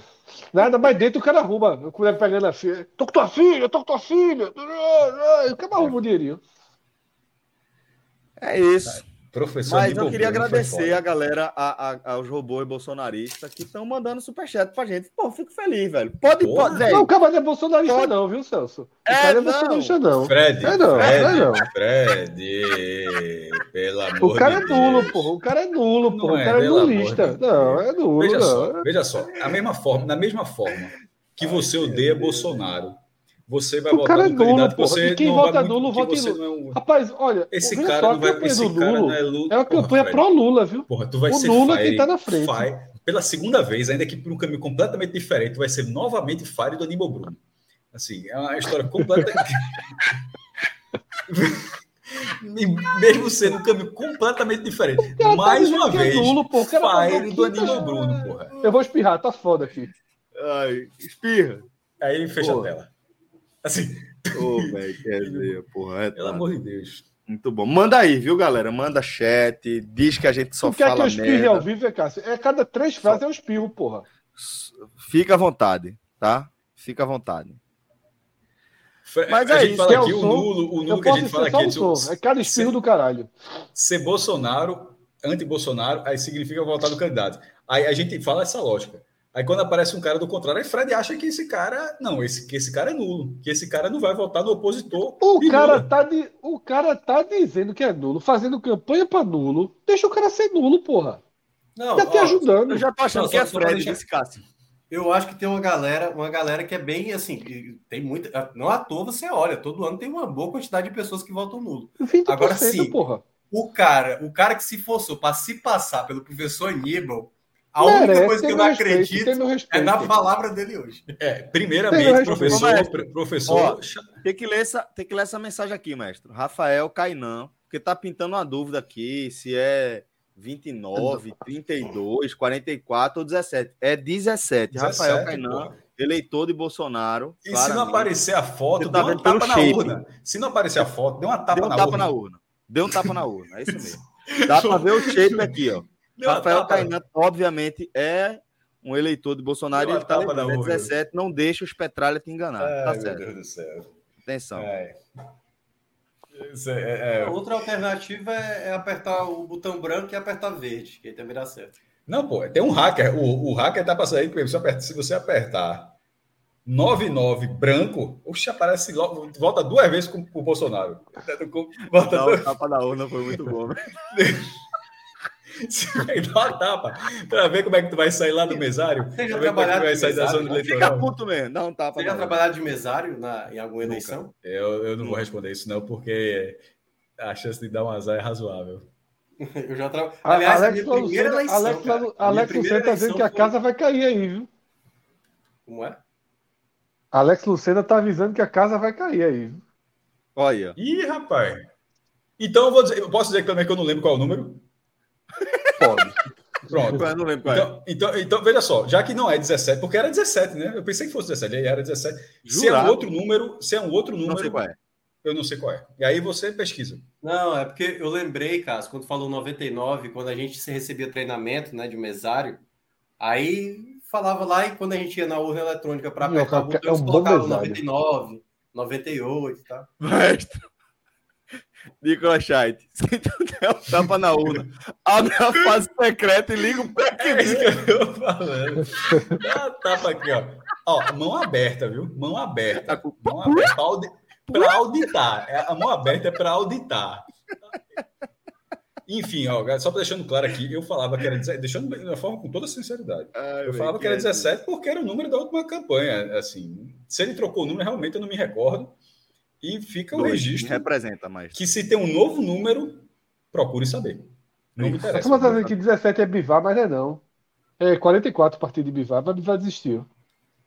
Desistiu? Desistiu, porra. Desistiu de quê? Bivar é, Bivar é, Bivar é candidato a deputado. Então não desistiu, né, irmão? Não, desistiu de ser presidente. é. Muito bom, velho. Na esquina oh. da Gabinô ali é panfletagem de Bivar, é, sua nada. porra. É, meu Deus do céu. Maestro. Algo tu mais? viu casar casar na novela? O casar casar na novela? Eu sou. Eu casar casar. Tô não tem futebol aqui não, tem futebol aqui não, Frank. Tem, tem não, né? beleza. Tem não, tem não. Até porque se for, se for futebol, daqui a pouco ele vai estar com o simulador. já, já abre o simulador. 12, Ai, 13. TBT é o quê? Não sei. 15, não. 15. Não, é 44, né? Do... É não, pô, não tem mais PMDB. 44? Então 44. Eu acho que é 44, não é o de Bivar? E o do atual é, presidente, não, não, e do atual presidente é algum número de 01 a 99, excetuando 17 e os números citados anteriormente. Ah, é o MDB não juntou, não. O que juntou foi o, foi, foi o PSL com o DEM, né?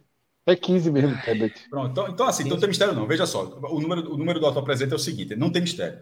Você, você pensa assim, do 01 ao 99, você exclui o 13, o 15, o 12 e alguns outros números de candidatos. Tirando esses, um desses números é o do candidato. Aí tu oh, arrisca, tu arrisca na ruda, tu, tu, tu, tenta assim, ó, tu tenta a sorte na hora, tu bota o número, vai que dá, vai que, vai que sai. Mais Rapaz, dicas aqui para a Luna, no, nos procure. Ô, Celso, a história, o vídeo tu carregando a cobra só semana que vem, né? Só semana que vem, né? Bota aí, tu não quer botar, Fred? Não, só quem tem Rodrigo, só quem tem Rodrigo, só semana que vem. Ah, então pronto. No H Menon Raiz a gente traz essa. essa Veja só, a gente vai ter, se tiver debate, vai ter episódio de game. É muito H Menon. É Agamenon. É assim, o que a gente tem que diminuir, a gente sabe o que é.